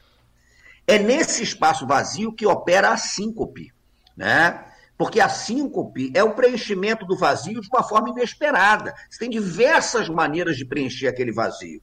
Na teoria musical, a síncope é um desconforto, porque os fraseados são imprevisíveis. Você pode resolver a síncope assim, tum, tum, tum, tum, ou então são maneiras distintas. Então o que, que acontece? Existem certas formas de você criar tecnologias de vida no cotidiano, cotidianas mesmo, né? De você tentar criar esses, esses estabelecimentos, cara, que são típicas do que o grande Milton Santos, o geógrafo, chamava de sabedoria da escassez, cara. Que quando você tem a escassez, Diante da escassez, ou você morre ou você cria. Né? Então, de certa maneira, o torcedor, né, ele é um sujeito que mora na síncope. a maneira como a gente pensa o pertencimento da cidade no cotidiano, a maneira como a cidade é praticada no cotidiano, ela é muito vinculada realmente à ideia de síncope, a você pensar em tática de sobrevivência. Eu gosto muito dessa ideia. É tática, cara. A sobrevivência é tática. E a gente está vivendo hoje um tempo em que você tem que ter tática para sobreviver, pô. Porque é tática mesmo. Olha, você não tem a tática para tentar conter um time que está violento te atacando, que é melhor. Você tem que ter tática de sobrevivência, né? E o cotidiano, cara, ele, ele, ele, apresenta aquilo que o Benjamin chamava de residual, né? O Benjamin gostava de falar uma coisa que eu acho muito importante, que o, o, o fundamental para você entender a história não é nem o documento, é o vestígio, né? O segredo está no vestígio, não está exatamente no óbvio, não está naquilo que está na tua cara, né? Mas está naquele vestígio, na maneira como cotidianamente, né? Você vai criando táticas de vida, pô. Então, o, a cultura do futebol, a cultura do torcedor, né? É, a cultura do samba, porque eu acho que está tudo muito ligado. Por isso eu, eu, eu, gosto de pensar o futebol cruzado com a macumba, cruzado com a escola de samba, cara, são são culturas mesmo de sobrevivência, são culturas de síncope, são culturas de resíduo, né? É de você pegar aquele elemento ali e você vai para o outro lado. É a ginga, cara. Porque se a gente for pensar aqui, é, futebol inglês, lá atrás, lança a bola. Futebol escocês vem com a linha do passe. O que caracterizou o nosso futebol num certo período foi o seguinte, meu irmão, se eu mandar a bola, eu sou desse tamanho, eu não vou para lugar nenhum, né? Eu vou para onde? Eu vou para o vazio. O drible do Garrincha é cultura de síncope. Porque você vê que tem um espaço vazio ali, é para lá que você vai. Né? Hoje, a cultura do torcedor, eu acho que ela vai se redefinir na síncope porque você quer normatizar a caceta da frequência no estádio. Ou você faz tum, ou você faz tum. Como é que a gente vai reinventar o espaço? Como é que a gente vai reinventar o lugar? Como é que a gente vai reconstruir o espaço? É entender o seguinte, meu irmão, no tum eu não vou, no tum eu não vou. Agora, os caras que obrigam o tum e o tum, eles não sabem o que acontece entre uma pancada e outra. E é ali que eu vou reconstruir a minha maneira de pertencer à cidade, a minha maneira de pertencer ao estádio a minha maneira de construir vida. Né? E é isso, pô. A gente, ou no tum ou no tum, não dá porque os caras estão domesticando. Vamos para cinco. Vai pro vazio. É falar, uma coisa, falar uma coisa rapidinho aqui, só que agora, te ouvindo aí, eu, eu, me lembrei da história que eu falei lá atrás que queria contar, que é essa aqui. É, só para só entender e talvez para me desculpar também, anos depois, por conta da minha não percepção do que estava por vir. Né? Por que, que eu, daquele eu, O Maracanã, para mim, sempre foi. Isso não é, não é papo, isso é um fato. O Maracanã, para mim, sempre foi um, um, uma coisa assombrosa. E por quê? Né? Eu, eu escrevi isso já algumas vezes. Eu, desde muito pequeno, muito pequeno, as primeiras lembranças que eu tenho do meu avô materno era meu avô dizendo, contando que ele tinha ido à final de 50 e saído do estádio jurando nunca mais pisar no Maracanã. E quando eu comecei a ir ao Maracanã, ele me dizia, toda vez que eu ia para o jogo, garoto, e vocês dimensionem o que é isso para o menino visto do avô. Ele dizia, cuidado com o Maracanã. Cuidado com o Maracanã. Aquilo foi ficando dentro de mim, porque o que ele queria me dizer é que alguma hora talvez eu fosse passar pelo que ele passou, porque ele foi encontrado, inclusive, já que falamos de Botequim, a lenda que a família contava, ou conta ainda, é que meu avô foi encontrado 48 horas depois, bebendo no Botequim no Engenho de Dentro, ainda desolado com a derrota de 50. E ele nunca mais voltou ao Maracanã de verdade. E eu faço aqui uma confissão que nunca fiz. No dia do gol de barriga do Renato, eu saí do Maracanã mais de duas horas depois do jogo sentado na arquibancada, decidindo se aquele dia era o meu último dia do Maracanã ou não. Porque eu dizia, puta que pariu, chegou o dia que o meu avô falou, né? Mas eu, graças a, a todos os deuses, não, não, não disse isso. Mas o, a questão curiosa é a seguinte: eu estava eu tava, eu tava com o Simas nesse dia, vendo o jogo do Brasil na Copa do Mundo, Brasil e Chile. O Simas morava na Lúcia de Mendonça ainda. Foi para os pênaltis, né? o Brasil passou. E eu estava com o ingresso comprado. Comprado não, tinha ganhado de um amigo meu que trabalhava num dos patrocinadores da Copa para ver Colômbia e Uruguai no Maracanã. E lá fui eu com a Flávia, saímos correndo ali da Lúcia Mendonça, porque com os pênaltis ficou muito em cima da hora e fomos para o estádio. No caminho para o Maracanã, baixou um troço em mim dizendo: Eu hoje vou vingar meu avô. Olha a loucura, hein? Estádio higienizado, estádio modificado, o estádio com uma, uma plateia absurda que não tinha nada a ver com futebol. E eu fui determinado a vingar meu avô. Né? E, e, aquele golaço do, do Rames. E, e, bom, enfim, eu, eu chorei pra caralho quando o jogo acabou. Liguei pra minha mãe, filha desse meu avô, e, e, e dizia chorando: vinguei meu avô, porra. E eu estava no Maracanã. Eu só eu devo isso, eu devo essa emoção, eu devo essa vivência, eu devo essa história ao Maracanã. É, e era a isso que eu me referia quando dizia lá atrás que o axé do estádio, e de novo falo, não tenho nenhuma autoridade para falar em axé discutido com Simas, mas na, na minha percepção, aquilo ali estava mantido naquele lugar. Porque, afinal de contas, eu estava 64 anos depois, não é isso? 64 anos depois, eu estava no Maracanã, que meu avô nunca mais foi. Então aquilo é, é, é muito gigante, sabe? O, o, o, estádio de futebol é muito gigante. E essa história que eu vivi no Maracanã, quantos meninos, quantos homens, quantas crianças, quantos velhos não viveram em N estádios no mundo afora, no Brasil afora, já que estamos falando de Brasil. Essa essa. Admitamos que essa vingança do teu avô também, porque o que a gente bebeu naquele Brasil e Chile, no mínimo, a gente. porque, porra, a gente bebeu tanto que no fim das contas. Mas você sabe, você está falando isso, uma coisa interessante. Tem uma coisa que é uma pilintração, né? Eu, eu costumo chamar de pilintração o seguinte: os, os, as sabedorias, os conceitos para entender o mundo que existem nos pontos de seu Zé Pilintra. Né? E aí eu tenho pensado esse, esse conceito aí, pilintração. E um dos elementos da pilintração é o que eu tenho chamado de adequação transgressora.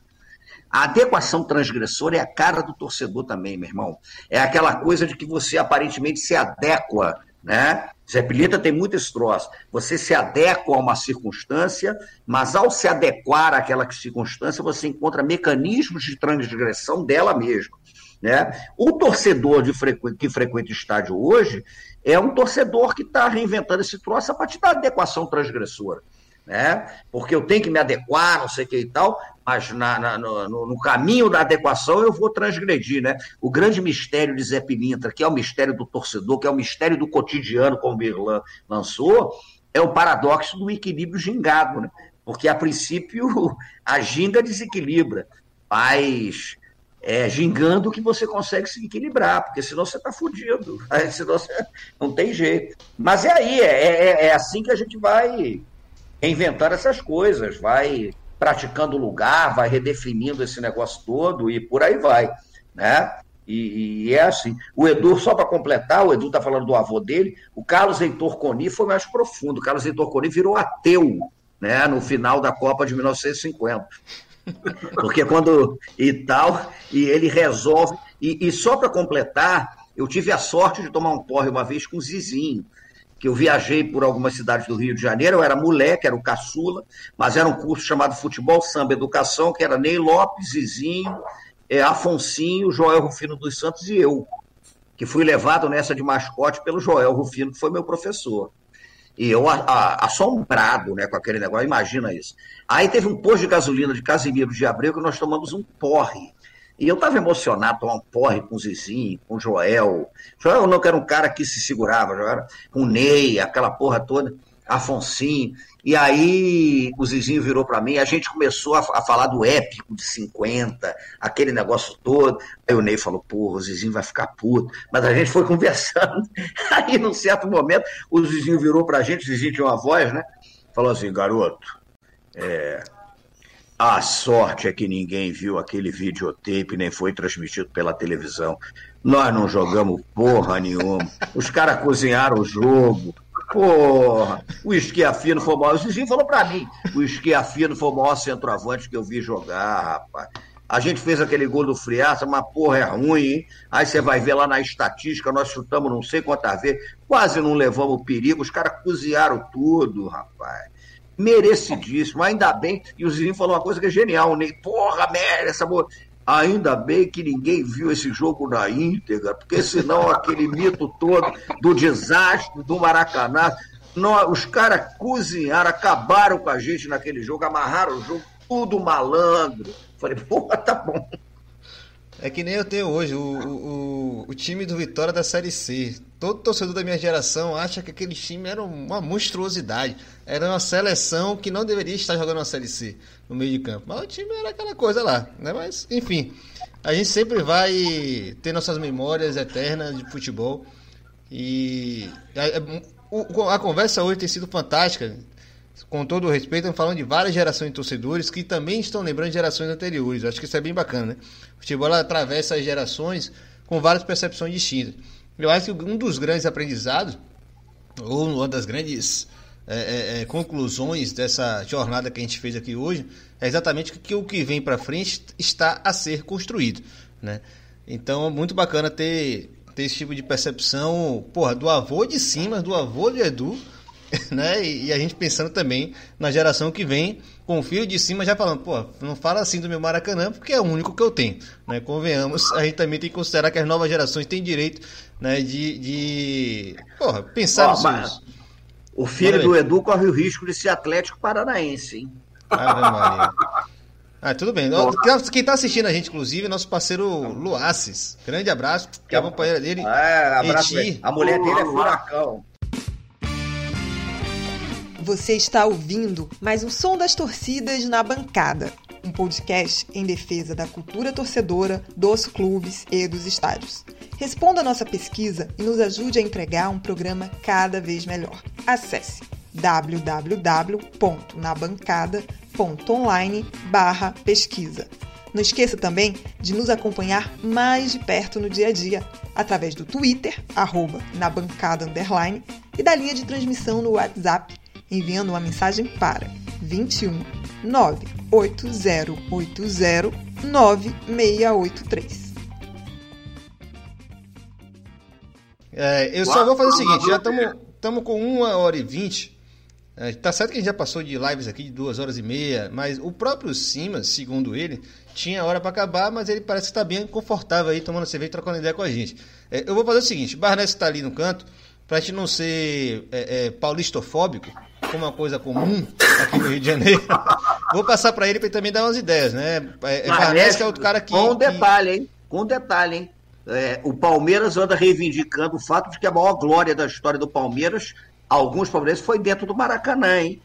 Sim, é, sim. Palmeiras e Juventus. Só vou comentar isso. Que... Né? Pode mijar? É... que, Barnes, só, só para o pessoal que já. Quem não Muita gente veio, né, por causa dos convidados também não conhece a gente anteriormente. Barnes ele é um membro do Na Bancada exatamente porque ele tem uma trajetória muito, muito importante é, é, de formação de muitos torcedores, é, da época, inclusive, desse processo de arenização. Né? Ele é uma figura, uma das, das vozes mais, mais ativas, né? que falava, essa porra vai dar merda, essa porra vai dar merda, vai, vai dar errado. Né? Então, assim, se tem uma autoridade também que a gente tem aqui, para além de professor Luiz Antônio Cima, no Grande Edu e, e do que foi Gilmar pra gente, Barnes também tem uma trajetória aí que é importante. Então, manda suas ideias pra gente.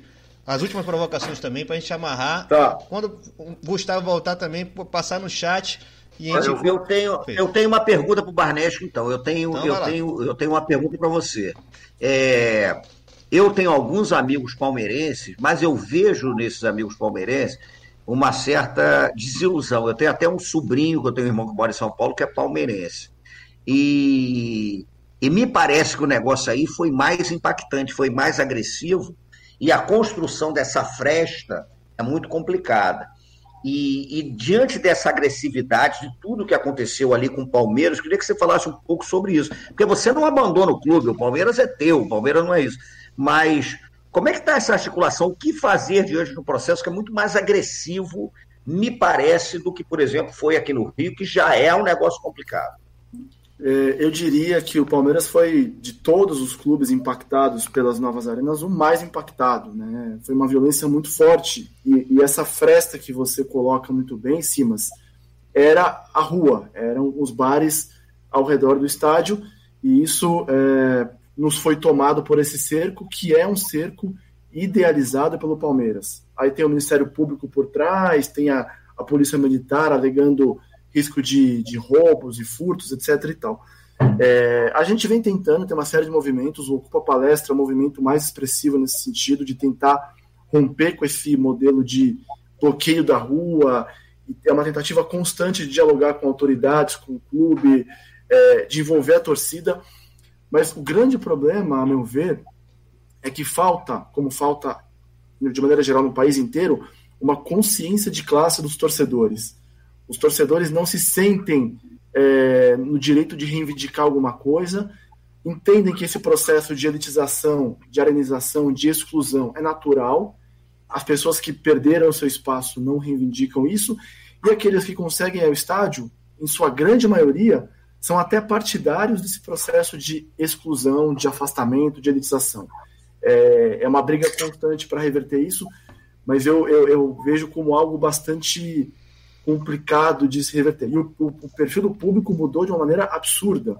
Né? Você tem hoje, é, é a gente, quando a gente pega fotos, o Edlan falou aí de fotos de 2010, 2005, você pega uma foto de 2010, o último jogo no palestra aí de hoje, o perfil do público é completamente outro é completamente outro.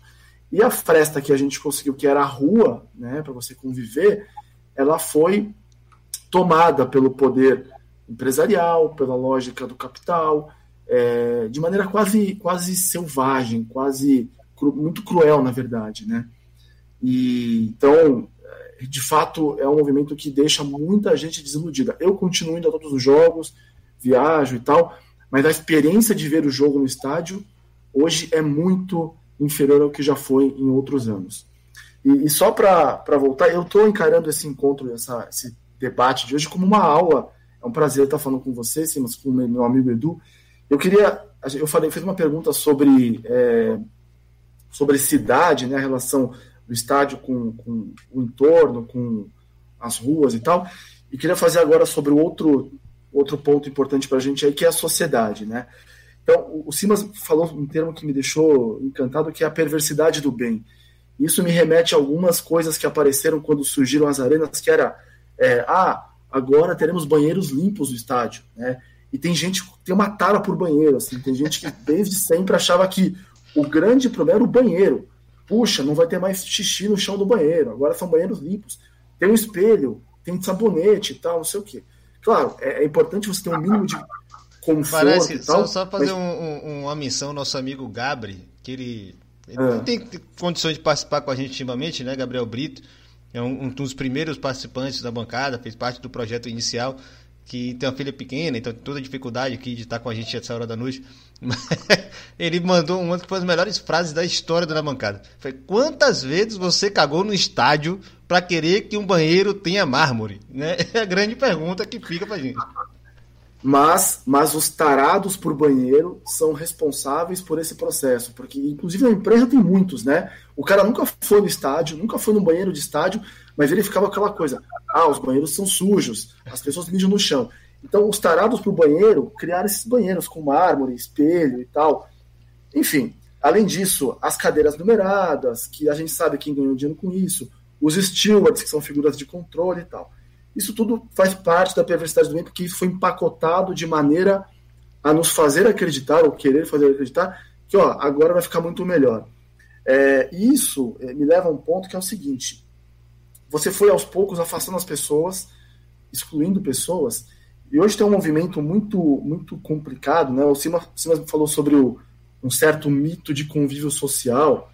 Isso me remete também à ideia do o mito do brasileiro cordial e tal. E a gente tem percebido que o brasileiro não é cordial. O brasileiro tem uma intolerância muito grande.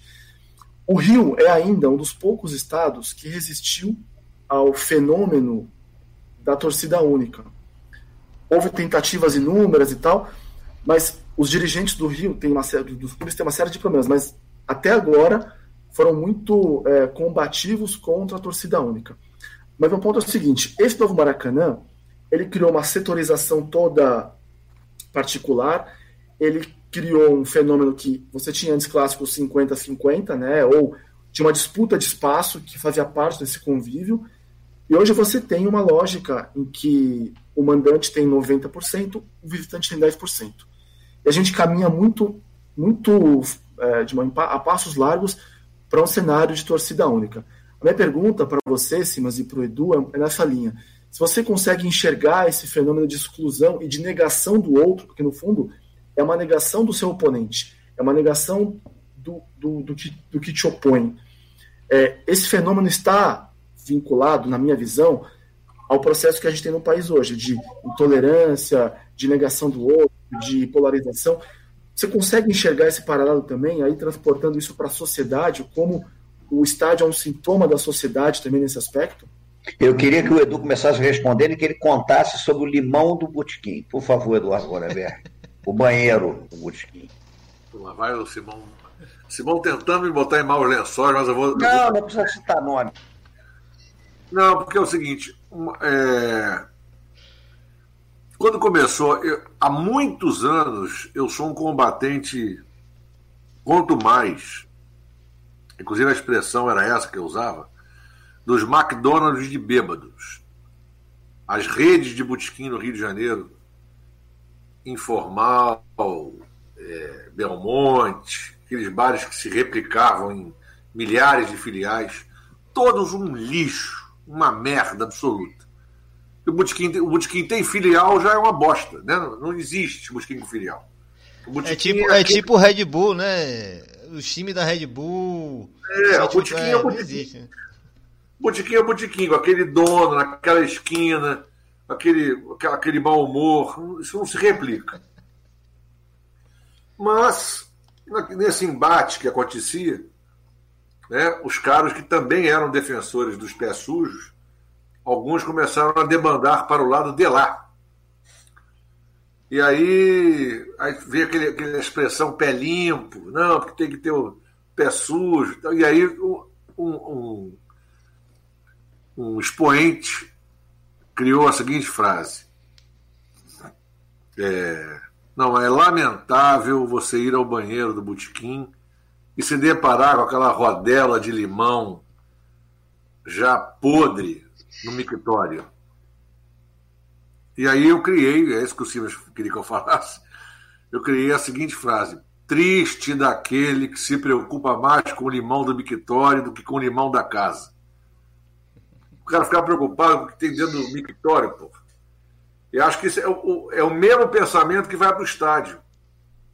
Pô, bicho, pelo amor de Deus, Maracanã. Eu me lembro, quando eu era moleque, vem de novo memória, né? Reminiscência. Quando eu era moleque, no intervalo do jogo, meu pai levava a gente para mijar, eu e meu irmão. E era assim: não toca em nada.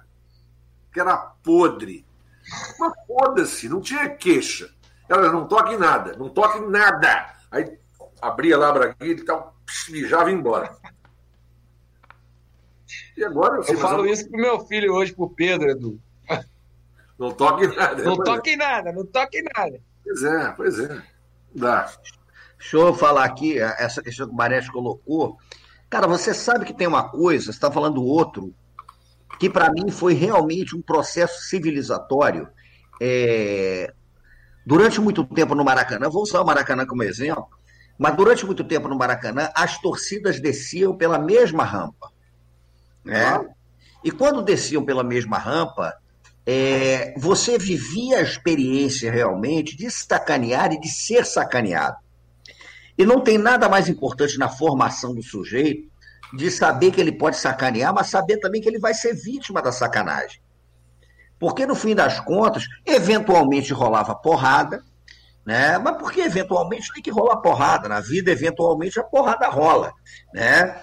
É... ninguém, ninguém quer, quer é, chegar né, achar que o estádio de futebol tem que ser uma enfermaria. Né? Não é assim que funciona. Mas era uma coisa interessante, cara, porque para minha formação como moleque, é ser sacaneado foi tão importante como sacanear. Isso era muito importante. É, é, é, civilizatório você ouvir o cara te sacaneando porque teu time perdeu de seis, de sete. E no meu caso, porra, isso daí era, era um hábito. Eu vi meu time perder de 6 a 0 6 a 1 7 a 1 7 a 0 um clássico. Né? Eu fui curtido na derrota, que era um negócio muito interessante. Mas, ao mesmo tempo, quem é curtido na derrota eu acho que, de certa maneira, curte mais a vitória, porque não banaliza a vitória. Né? A, a banalização da vitória é mesquinha, não é existencial, pô, não vai te levar a lugar nenhum. Então, o que, que acontecia? É, era uma experiência, cara, de você, porra, você tá, tá, é a tua formação, pô. O estádio de futebol formou muita gente. Formou mesmo. Por quê? Eu sempre gosto de falar que existe uma diferença né, entre escolaridade e educação. Cara. Escolaridade é aquilo que você vai obter na escola. Educação é aquilo que você vai obter em qualquer lugar, meu irmão. Você vai obter na esquina, vai obter no estádio de futebol, né? em tudo quanto é lugar. Então, o estádio de futebol, torcer, frequentar o estádio, tem uma instância educativa, cara, de formação. Pô. Simão, Simão, pela ordem, me deixa fazer um pequeno parte. Faça. Me conceda uma parte. Sobre essa sensacional experiência de sacanear e ser sacaneado, eu quero declarar aos três companheiros de mesa, Irlan, Gustavo e, e Barneski, eu fui ao estádio do Maracanã uma única vez com o Simas. Uma única vez. Foi para assistir um Vasco e Botafogo. Tem registro que eu sei. Pô, vamos ver Cabo Friense e Volta Redonda também. É verdade, é verdade, é verdade. Acabou Friense e Volta Redonda, jogo, caralho. Acabou Friense e Volta Redonda. Mas fomos ver um Vasco e Botafogo que era o jogo para ser o milésimo gol do Romário e fomos de cadeira especial, nas cadeiras do, do Mussa, um amigo nosso. Não sei porquê, eu vejo as fotos hoje e não lembro o que nos motivou a levar aquela bandeira com a foice e o martelo. Ficamos os dois com a bandeira para o alto. Bom, o Vasco, o Romário não fez gol nenhum, Botafogo ganhou o jogo. E o Simas, eu nunca vi um sujeito sozinho sacanear tanta gente. Eu tenho fotos do Simas, vídeos, o Simas abraçando o irmão do Romário. O irmão Botei do Romário, o dedo na cara dele primeiro. Ele tinha um crachá escrito Romário mil gols. E o Simas disse: respeite o Botafogo, porra! Foi pra cima dele. Dizer, tira é... essa merda, tira essa merda! Sem contar, sem contar que o, o desceu a rampa, a rampa fenomenal, né? Rolando, rolando, deitado no chão, os alunos passaram, professor, Professor, respeitem o Botafogo, pô. Pela experiência. cima do...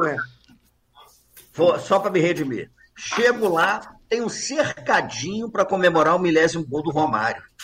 Com o irmão do Romário, o seu Edevaí, aquela porra toda. Eu era o único botafoguense ali, os caras enchendo a caralha do saco, naquele negócio todo. Aí você recebia um crachá, cara, quando você entrava, Romário Mil. Eu falei, que porra é essa que está acontecendo aqui? Antes do jogo. Aí eu não sei o que, que aconteceu. Quando o Botafogo fez 2x0, eu fui para cima do irmão do Romário. Ficou meio assustado. Agora tu tira uma foto comigo. Aí ele tirou. Falei para ele, respeita o Botafogo, porra, que palhaçada é essa de mil gols? E o Edu fotografando, botando pilha, evidentemente. Mas, cara, como eu sacaneei gente naquele dia. Mas isso é uma experiência civilizatória, pô. Ah, fabuloso. Que pro cara também é bom. É bom para você aprender que você vai com aquele crachá, o cara vai botar o dedo na tua cara, tira essa merda desse crachá. Isso é. Para é você, isso que faz. Só essa informação que o Simas trouxe já nos dá a ideia do que, que foi o Maracanã, o que, que foi, o que, que era o Maracanã, né? Nós fomos assistir no Maracanã num dia à noite, volta redonda e acabou friense, pô. Pô, tinha ninguém, tinha gente, mas não é. Semifinal do Campeonato Carioca. E era semifinal. Só para o pessoal que está assistindo, bre brevemente, para o pessoal que está assistindo, esse evento do Simas no quase gol mil do Romário contra o Botafogo, o Botafogo sai vitorioso, antes do, do, das, da época das redes sociais existia a grande era dos blogs, né? E Simas e Edu Goldenberg eram dois grandes vlogs, referência para muita gente, inclusive para mim mesmo, seus, seus histórias brasileiras, né? Histórias do Brasil depois, ou o contrário. E o Edu com o Boteco do Edu. E ali tem um registro, manda o Google aí que vocês vão achar, tem um registro sensacional com várias. Não, tem um detalhe, tem um detalhe naquele jogo que é interessante. O beijoqueiro foi para beijar o Romário no milésimo gol. E beijou quem? E beijou Aí, eu, porque quando eu vi o beijoqueiro, eu falei, seu filho da puta, vem me beijar agora, rapaz. Que o Romário não fez mil gols, não. Aí o Edu tirou foto minha, o beijoqueiro me tu vai me beijar. Não vai beijar o Romário, não, safado. Aí o beijoqueiro me beijou. Isso. Tá Isso tudo está na com um registro cordialidade. fotográfico detalhado, fácil de ser encontrado na internet. Eu tenho uma Simas foto, alcoolizadíssimo. Mas nem tava tanto. Mas eu tenho uma foto em que eu estou sendo beijado pelo beijoqueiro. Cara, foi uma grande. troca, né? Xinguei Isso é uma glória, mundo. isso é uma glória. Falei Olha, pra ele, ó, me beija aqui. Nós Eita, estamos Vini. com 1 hora e 40 de live. É, o próprio Luiz Antônio Simas me avisou que ele dá aula, que ele tem filho e está extremamente se divertindo nesse processo aqui, contando várias histórias. Eu, eu vou levantar a bola, né? Assim, nós temos o. É, tentar avisar para os nossos ouvintes: existe um negócio chamado Tijuca Connection, que não é live. Eu acho que você devia aproveitar aí a caixa de comentários em criar um, um movimento para que o Tijuca Connection, que você não sabe o que é, mas nós estamos começando a descobrir aqui que existe um movimento aí Capitão é o Edu. diário, diário do Tijuca Connection, para começar a tornar isso público, porque está aqui, né? Tem, tem duas figuras aqui.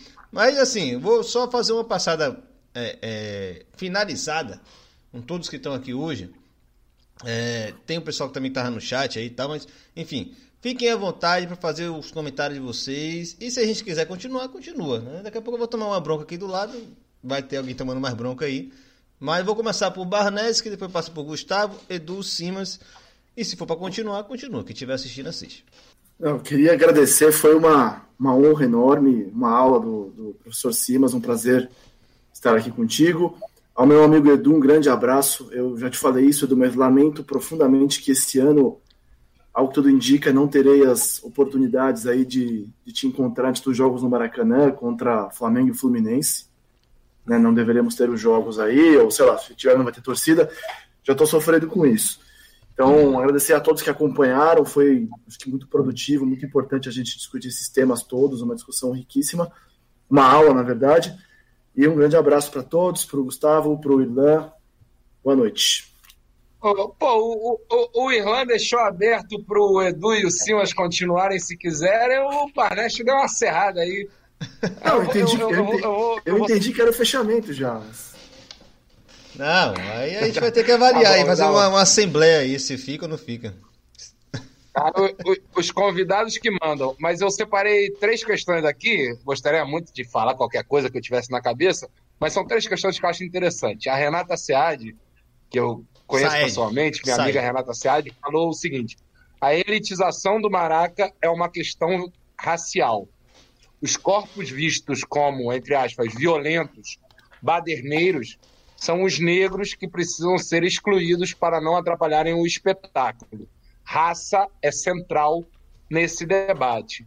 E para continuar nos recortes tão importantes, né, que hoje em dia a gente sempre, quando pensa política, é, é fundamental a gente ter em conta o que, o, o que algumas coletividades estão falando.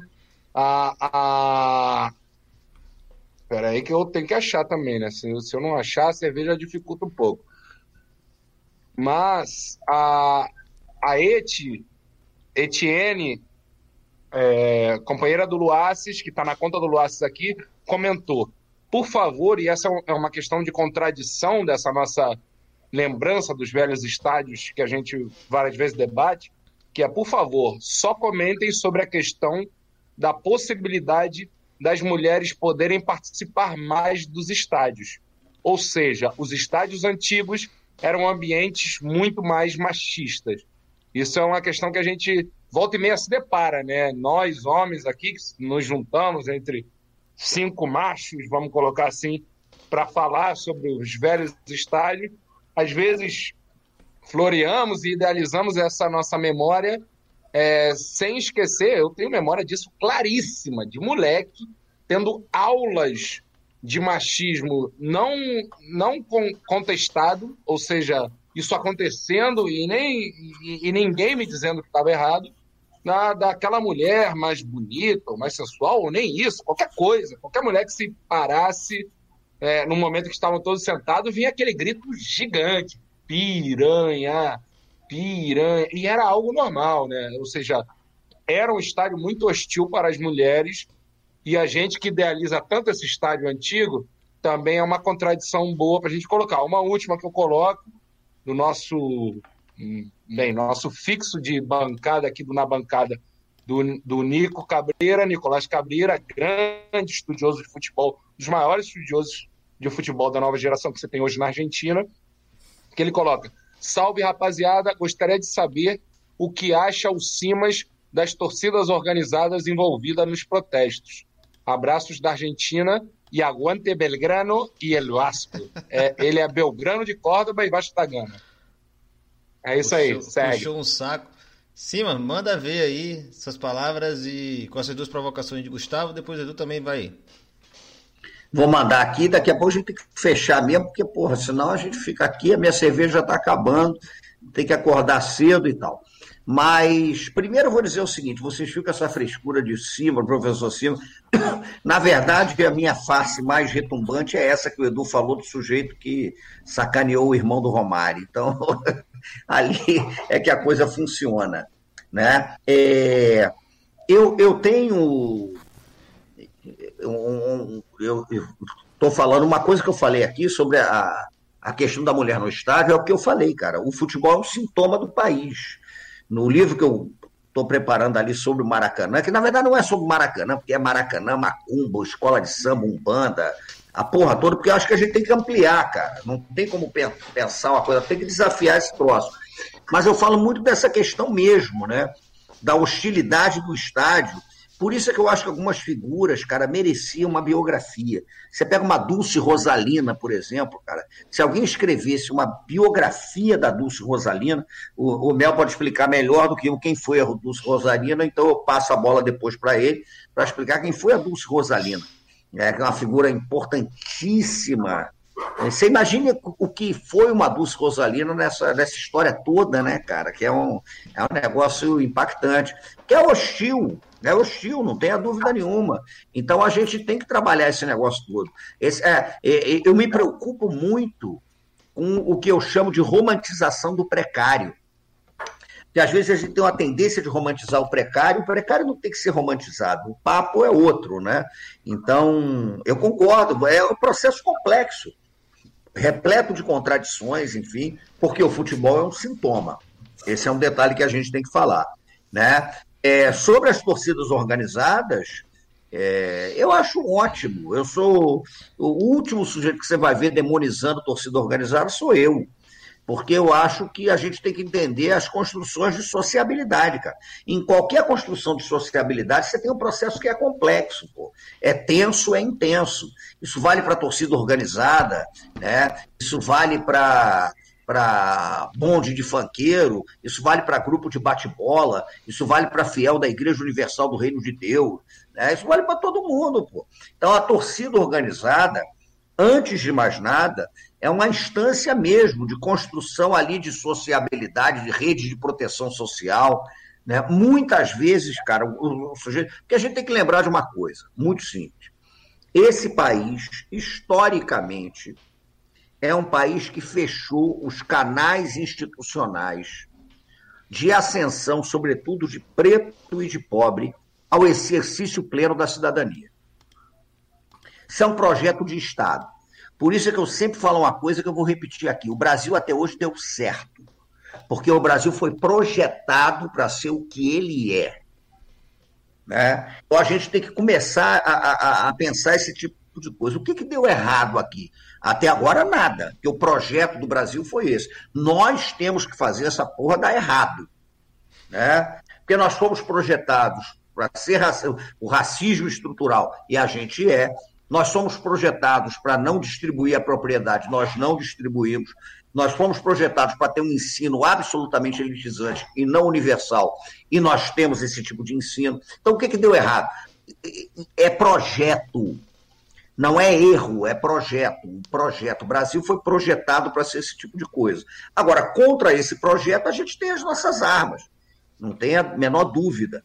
Né? Quando você fala do futebol, o futebol vai testemunhar muito mais o racismo do que a mestiçagem cordial.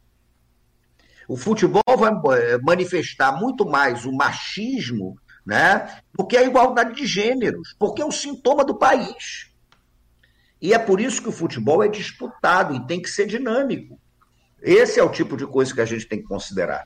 Né? Então não é também, ah, porque é tudo maravilhoso. Claro que não é.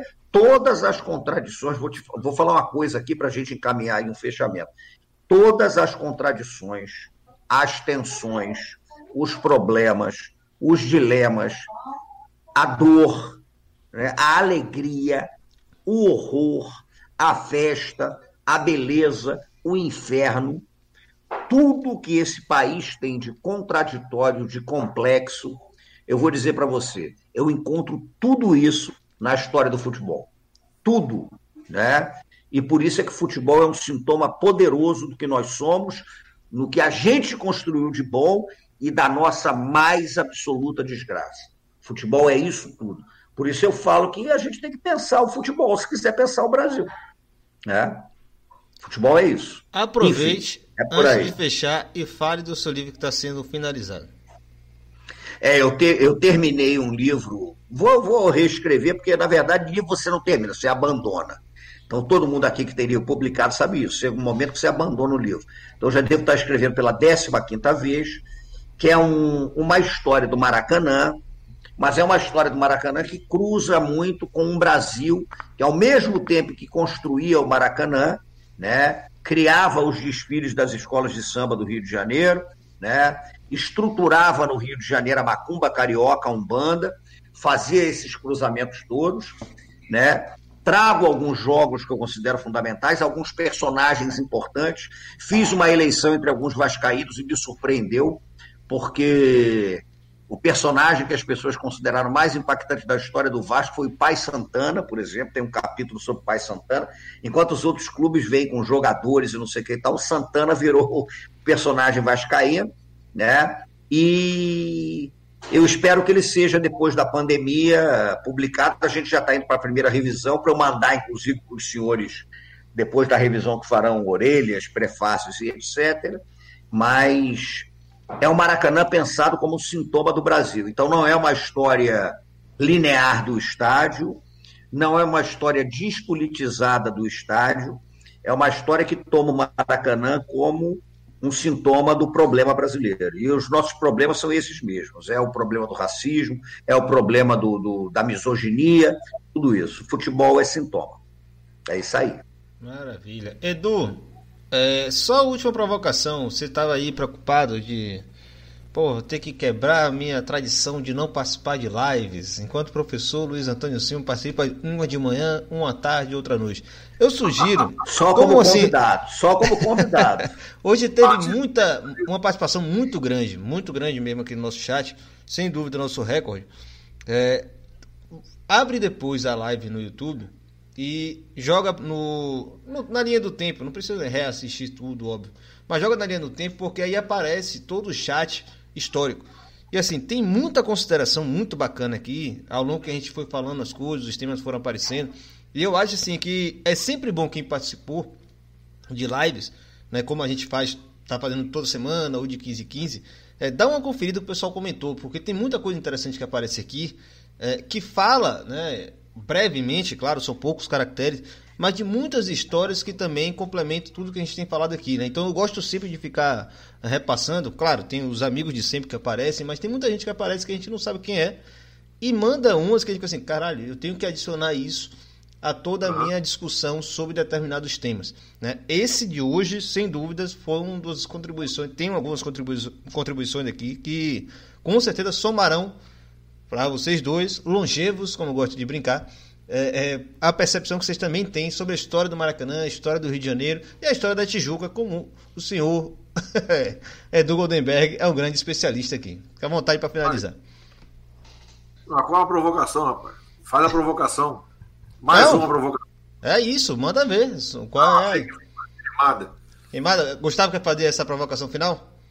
Não, mas deixa eu falar só uma coisa. O Simas, quando ele disse eu sou o sujeito que fui provocar o irmão do Romário, não. O, o beijoqueiro só beijou duas pessoas do Maracanã: o Frank Sinatra e o Simas. só. E eu tenho essa fotografia. É isso, é, o Simão é esse cara. É o. Mas quer fazer a provocação, Gustavo? Faça. Faça. Gustavo, com você. Ah, você, você quer que eu faça a provocação que eu disse que ia fazer, né? Não, não, não, não, não, não, não. Eu não, vou fazer. Ela disse, vou fazer uma provocada final. Eu até tomei um gole de cerveja e me preparei aqui para tomar o. não, é sério, vai, Gustavo, você. Provoca. Ah, não. Não, eu. Não, mas é uma boa provocação. Eu acho que é um bom fim de, de conversa para essa porra, excelente é, transmissão em vivo que a gente está colocando aqui. É, o, o, o, Edu, o Edu, o Edu é uma figura que quem não conhece, já é, eu pelo menos já conheço nos âmbitos da internet desde 2007, 2006, não sei muito bem quando, mas que eu caí naquela época não existia como existe hoje as, redes, as redes sociais, era, era a era dos blogs, né? Então você tinha espaços que eram os blogs, onde alguns produtores de conteúdo, produtores de ideias, né, de, de, de compartilhavam ali as suas, as suas, os seus pensamentos, os seus textos, as suas fotos. Eu cheguei no blog do Edu, não tenho a mínima ideia como, nessa época, e, e, me apaixonei de primeira. Eu, meu grande amigo Diego, meu compadre Diego, viramos assim leitores é, assíduos do blog do Edu, tanto quanto o blog do Simas. E o Edu, nessa época, é, é, é, ele já tinha uma perspectiva política que casava com muitas das coisas que a gente falava na nossa mesa de boteco, né? O Simas idem, assim, a gente é, era fã do Simas e do Edu, porque quando a gente ia para o boteco e conversava entre nós, eles estavam escrevendo com muito mais propriedade tudo que a gente estava conversando na, na, no raso da coisa, né? Quando chega ali 2012, 2013, redes sociais já bombando, é, eu estava metido em questões, é, na, na, nas questões sobre privatização do Maracanã, né? Eu é, me vinculei muito e me reconheci muito numa, numa perspectiva política que a juventude que questionava os governos petistas pela esquerda é, muito forte é, é, que era contra da perspectiva do Maracanã privatizado e tal, não sei o quê. E na época, meu primeiro contato com o Edu foi de porradaria. Eu lembro dos comentários de redes sociais e tal, o Edu me esculhambando, eu esculhambando ele para lá e tal, porque tinha, tinha uma perspectiva diferente aí é, é, de, de, de o Edu perceber naquele pré-2013 ou durante 2013, é, com uma perspectiva que hoje a gente aprende muito, aprende muito de verdade, a respeitar, a entender, a ouvir e, e a ver que tinha muita ciência ali também na perspectiva contrária à minha naquela época.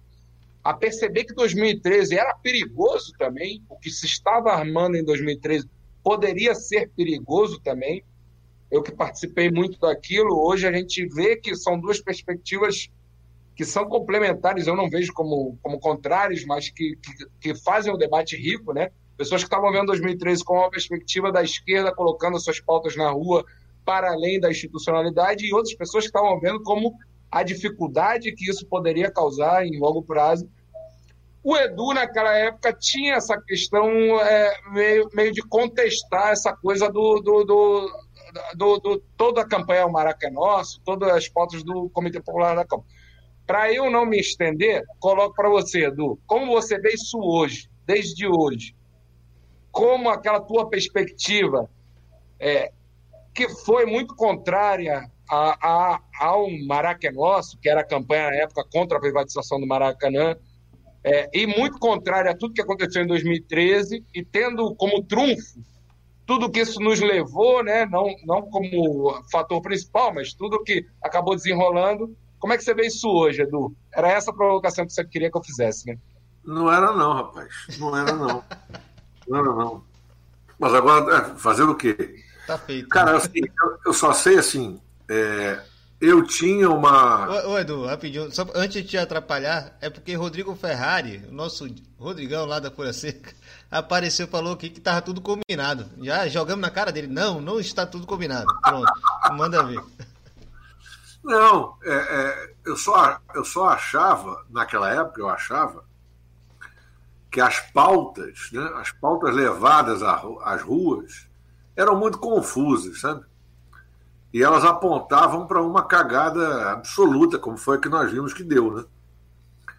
É, eu não consigo lembrar agora qual era a minha treta com você exatamente, mas eu achava que tinha alguma coisa errada ali. Né? Era, era um momento equivocado de fazer aquela provocação, que se misturou com não vai ter Copa e, e 20 centavos. Assim, não, é isso, não consigo lembrar exatamente qual foi a treta com você, especificamente, mas talvez ligado com esse meu lado que eu, que eu já contei aqui, né? De, de, Olha, tem uma coisa que é a seguinte: quando houve o impeachment do, do Collor, o Leonel de Moura Brizola disse, e foi contra, que não deveríamos ter embarcado naquela aventura, porque mais à frente seremos vítimas disso, disse o velho Brizola naquela época. Eu não sei se foi por conta disso. Eu achava que aquela porra toda ali, 2013, aquela efervescência, aquele, ia dar merda, de algum jeito, sabe?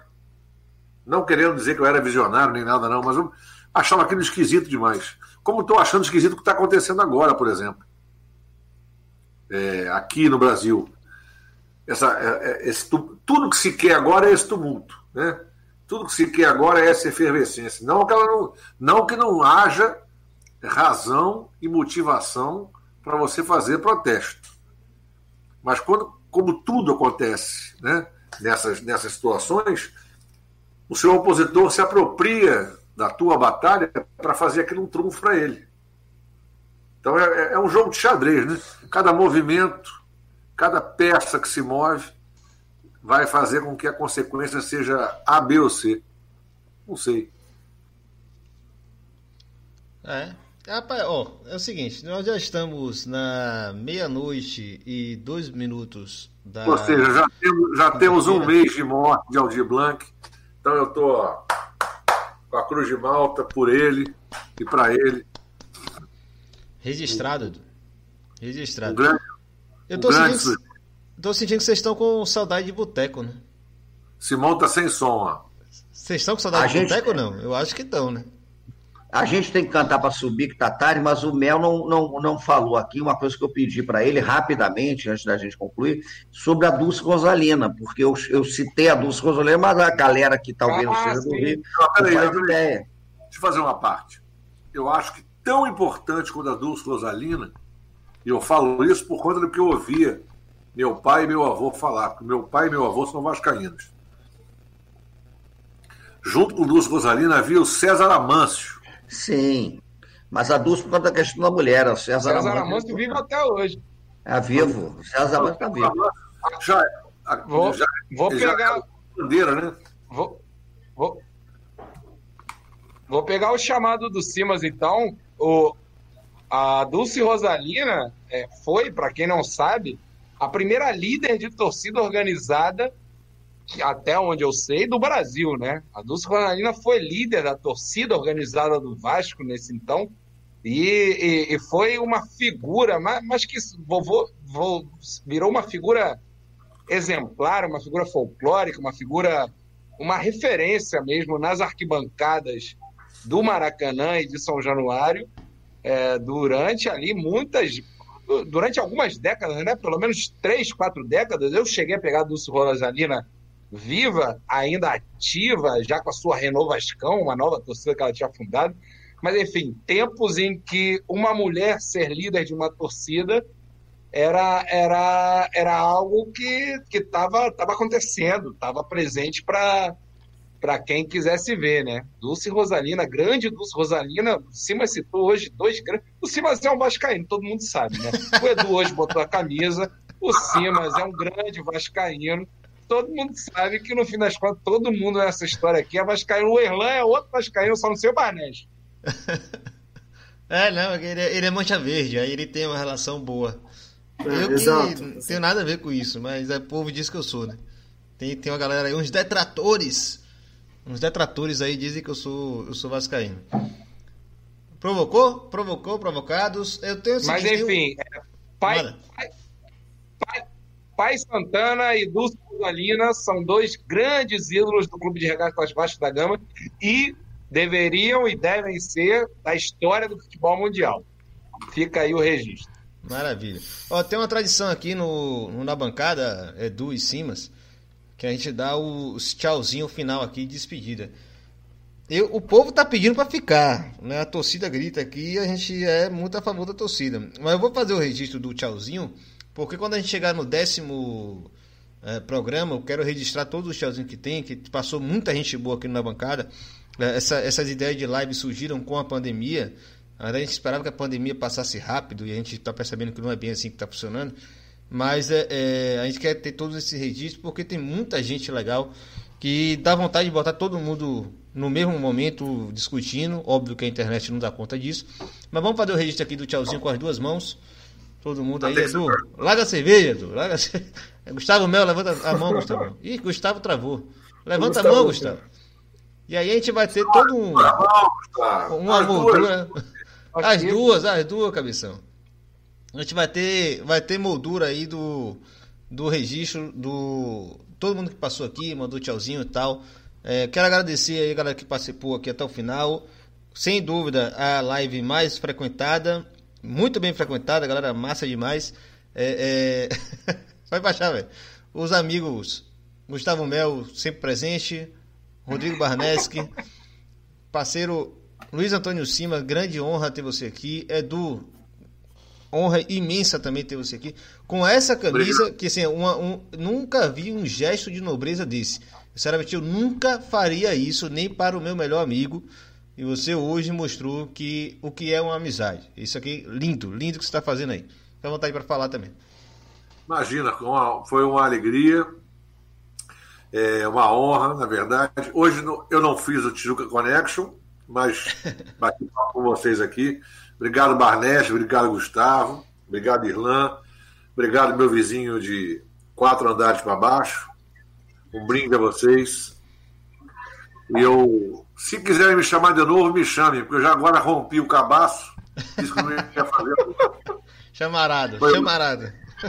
Obrigado, Simas, últimas, últimas considerações, não?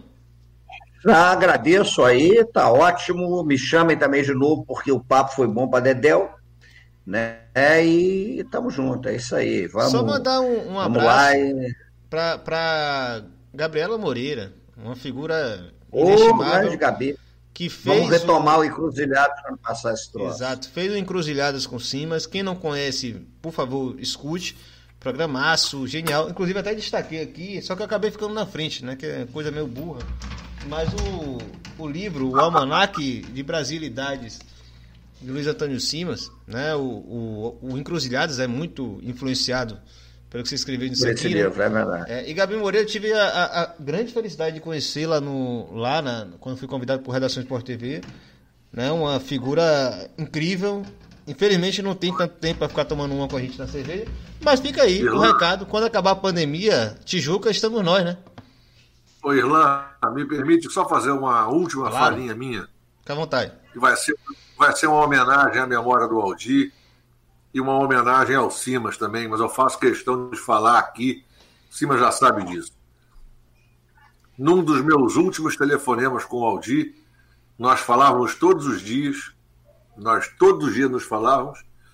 Num dos últimos, ele me disse: O Simas é um filho da puta, porque eu queria ter escrito o Almanac Brasilidade. Isso aí diz muito sobre o que eu penso sobre um e outro. Genial. É Tamo junto. Tamo junto. Valeu, minha gente. Valeu, gente. É, valeu demais. De bola. A próxima agora é Bar Madrid, né? O negócio de, de live já deu, né? Vamos lá pro Bar, Bar Madrid. a gente deu, toma já um. deu. Eu moro na Tijuca. Valeu. Valeu, Falou, pessoal. gente. Obrigado, Obrigado. a todo mundo também. Valeu. Abraço. Falou.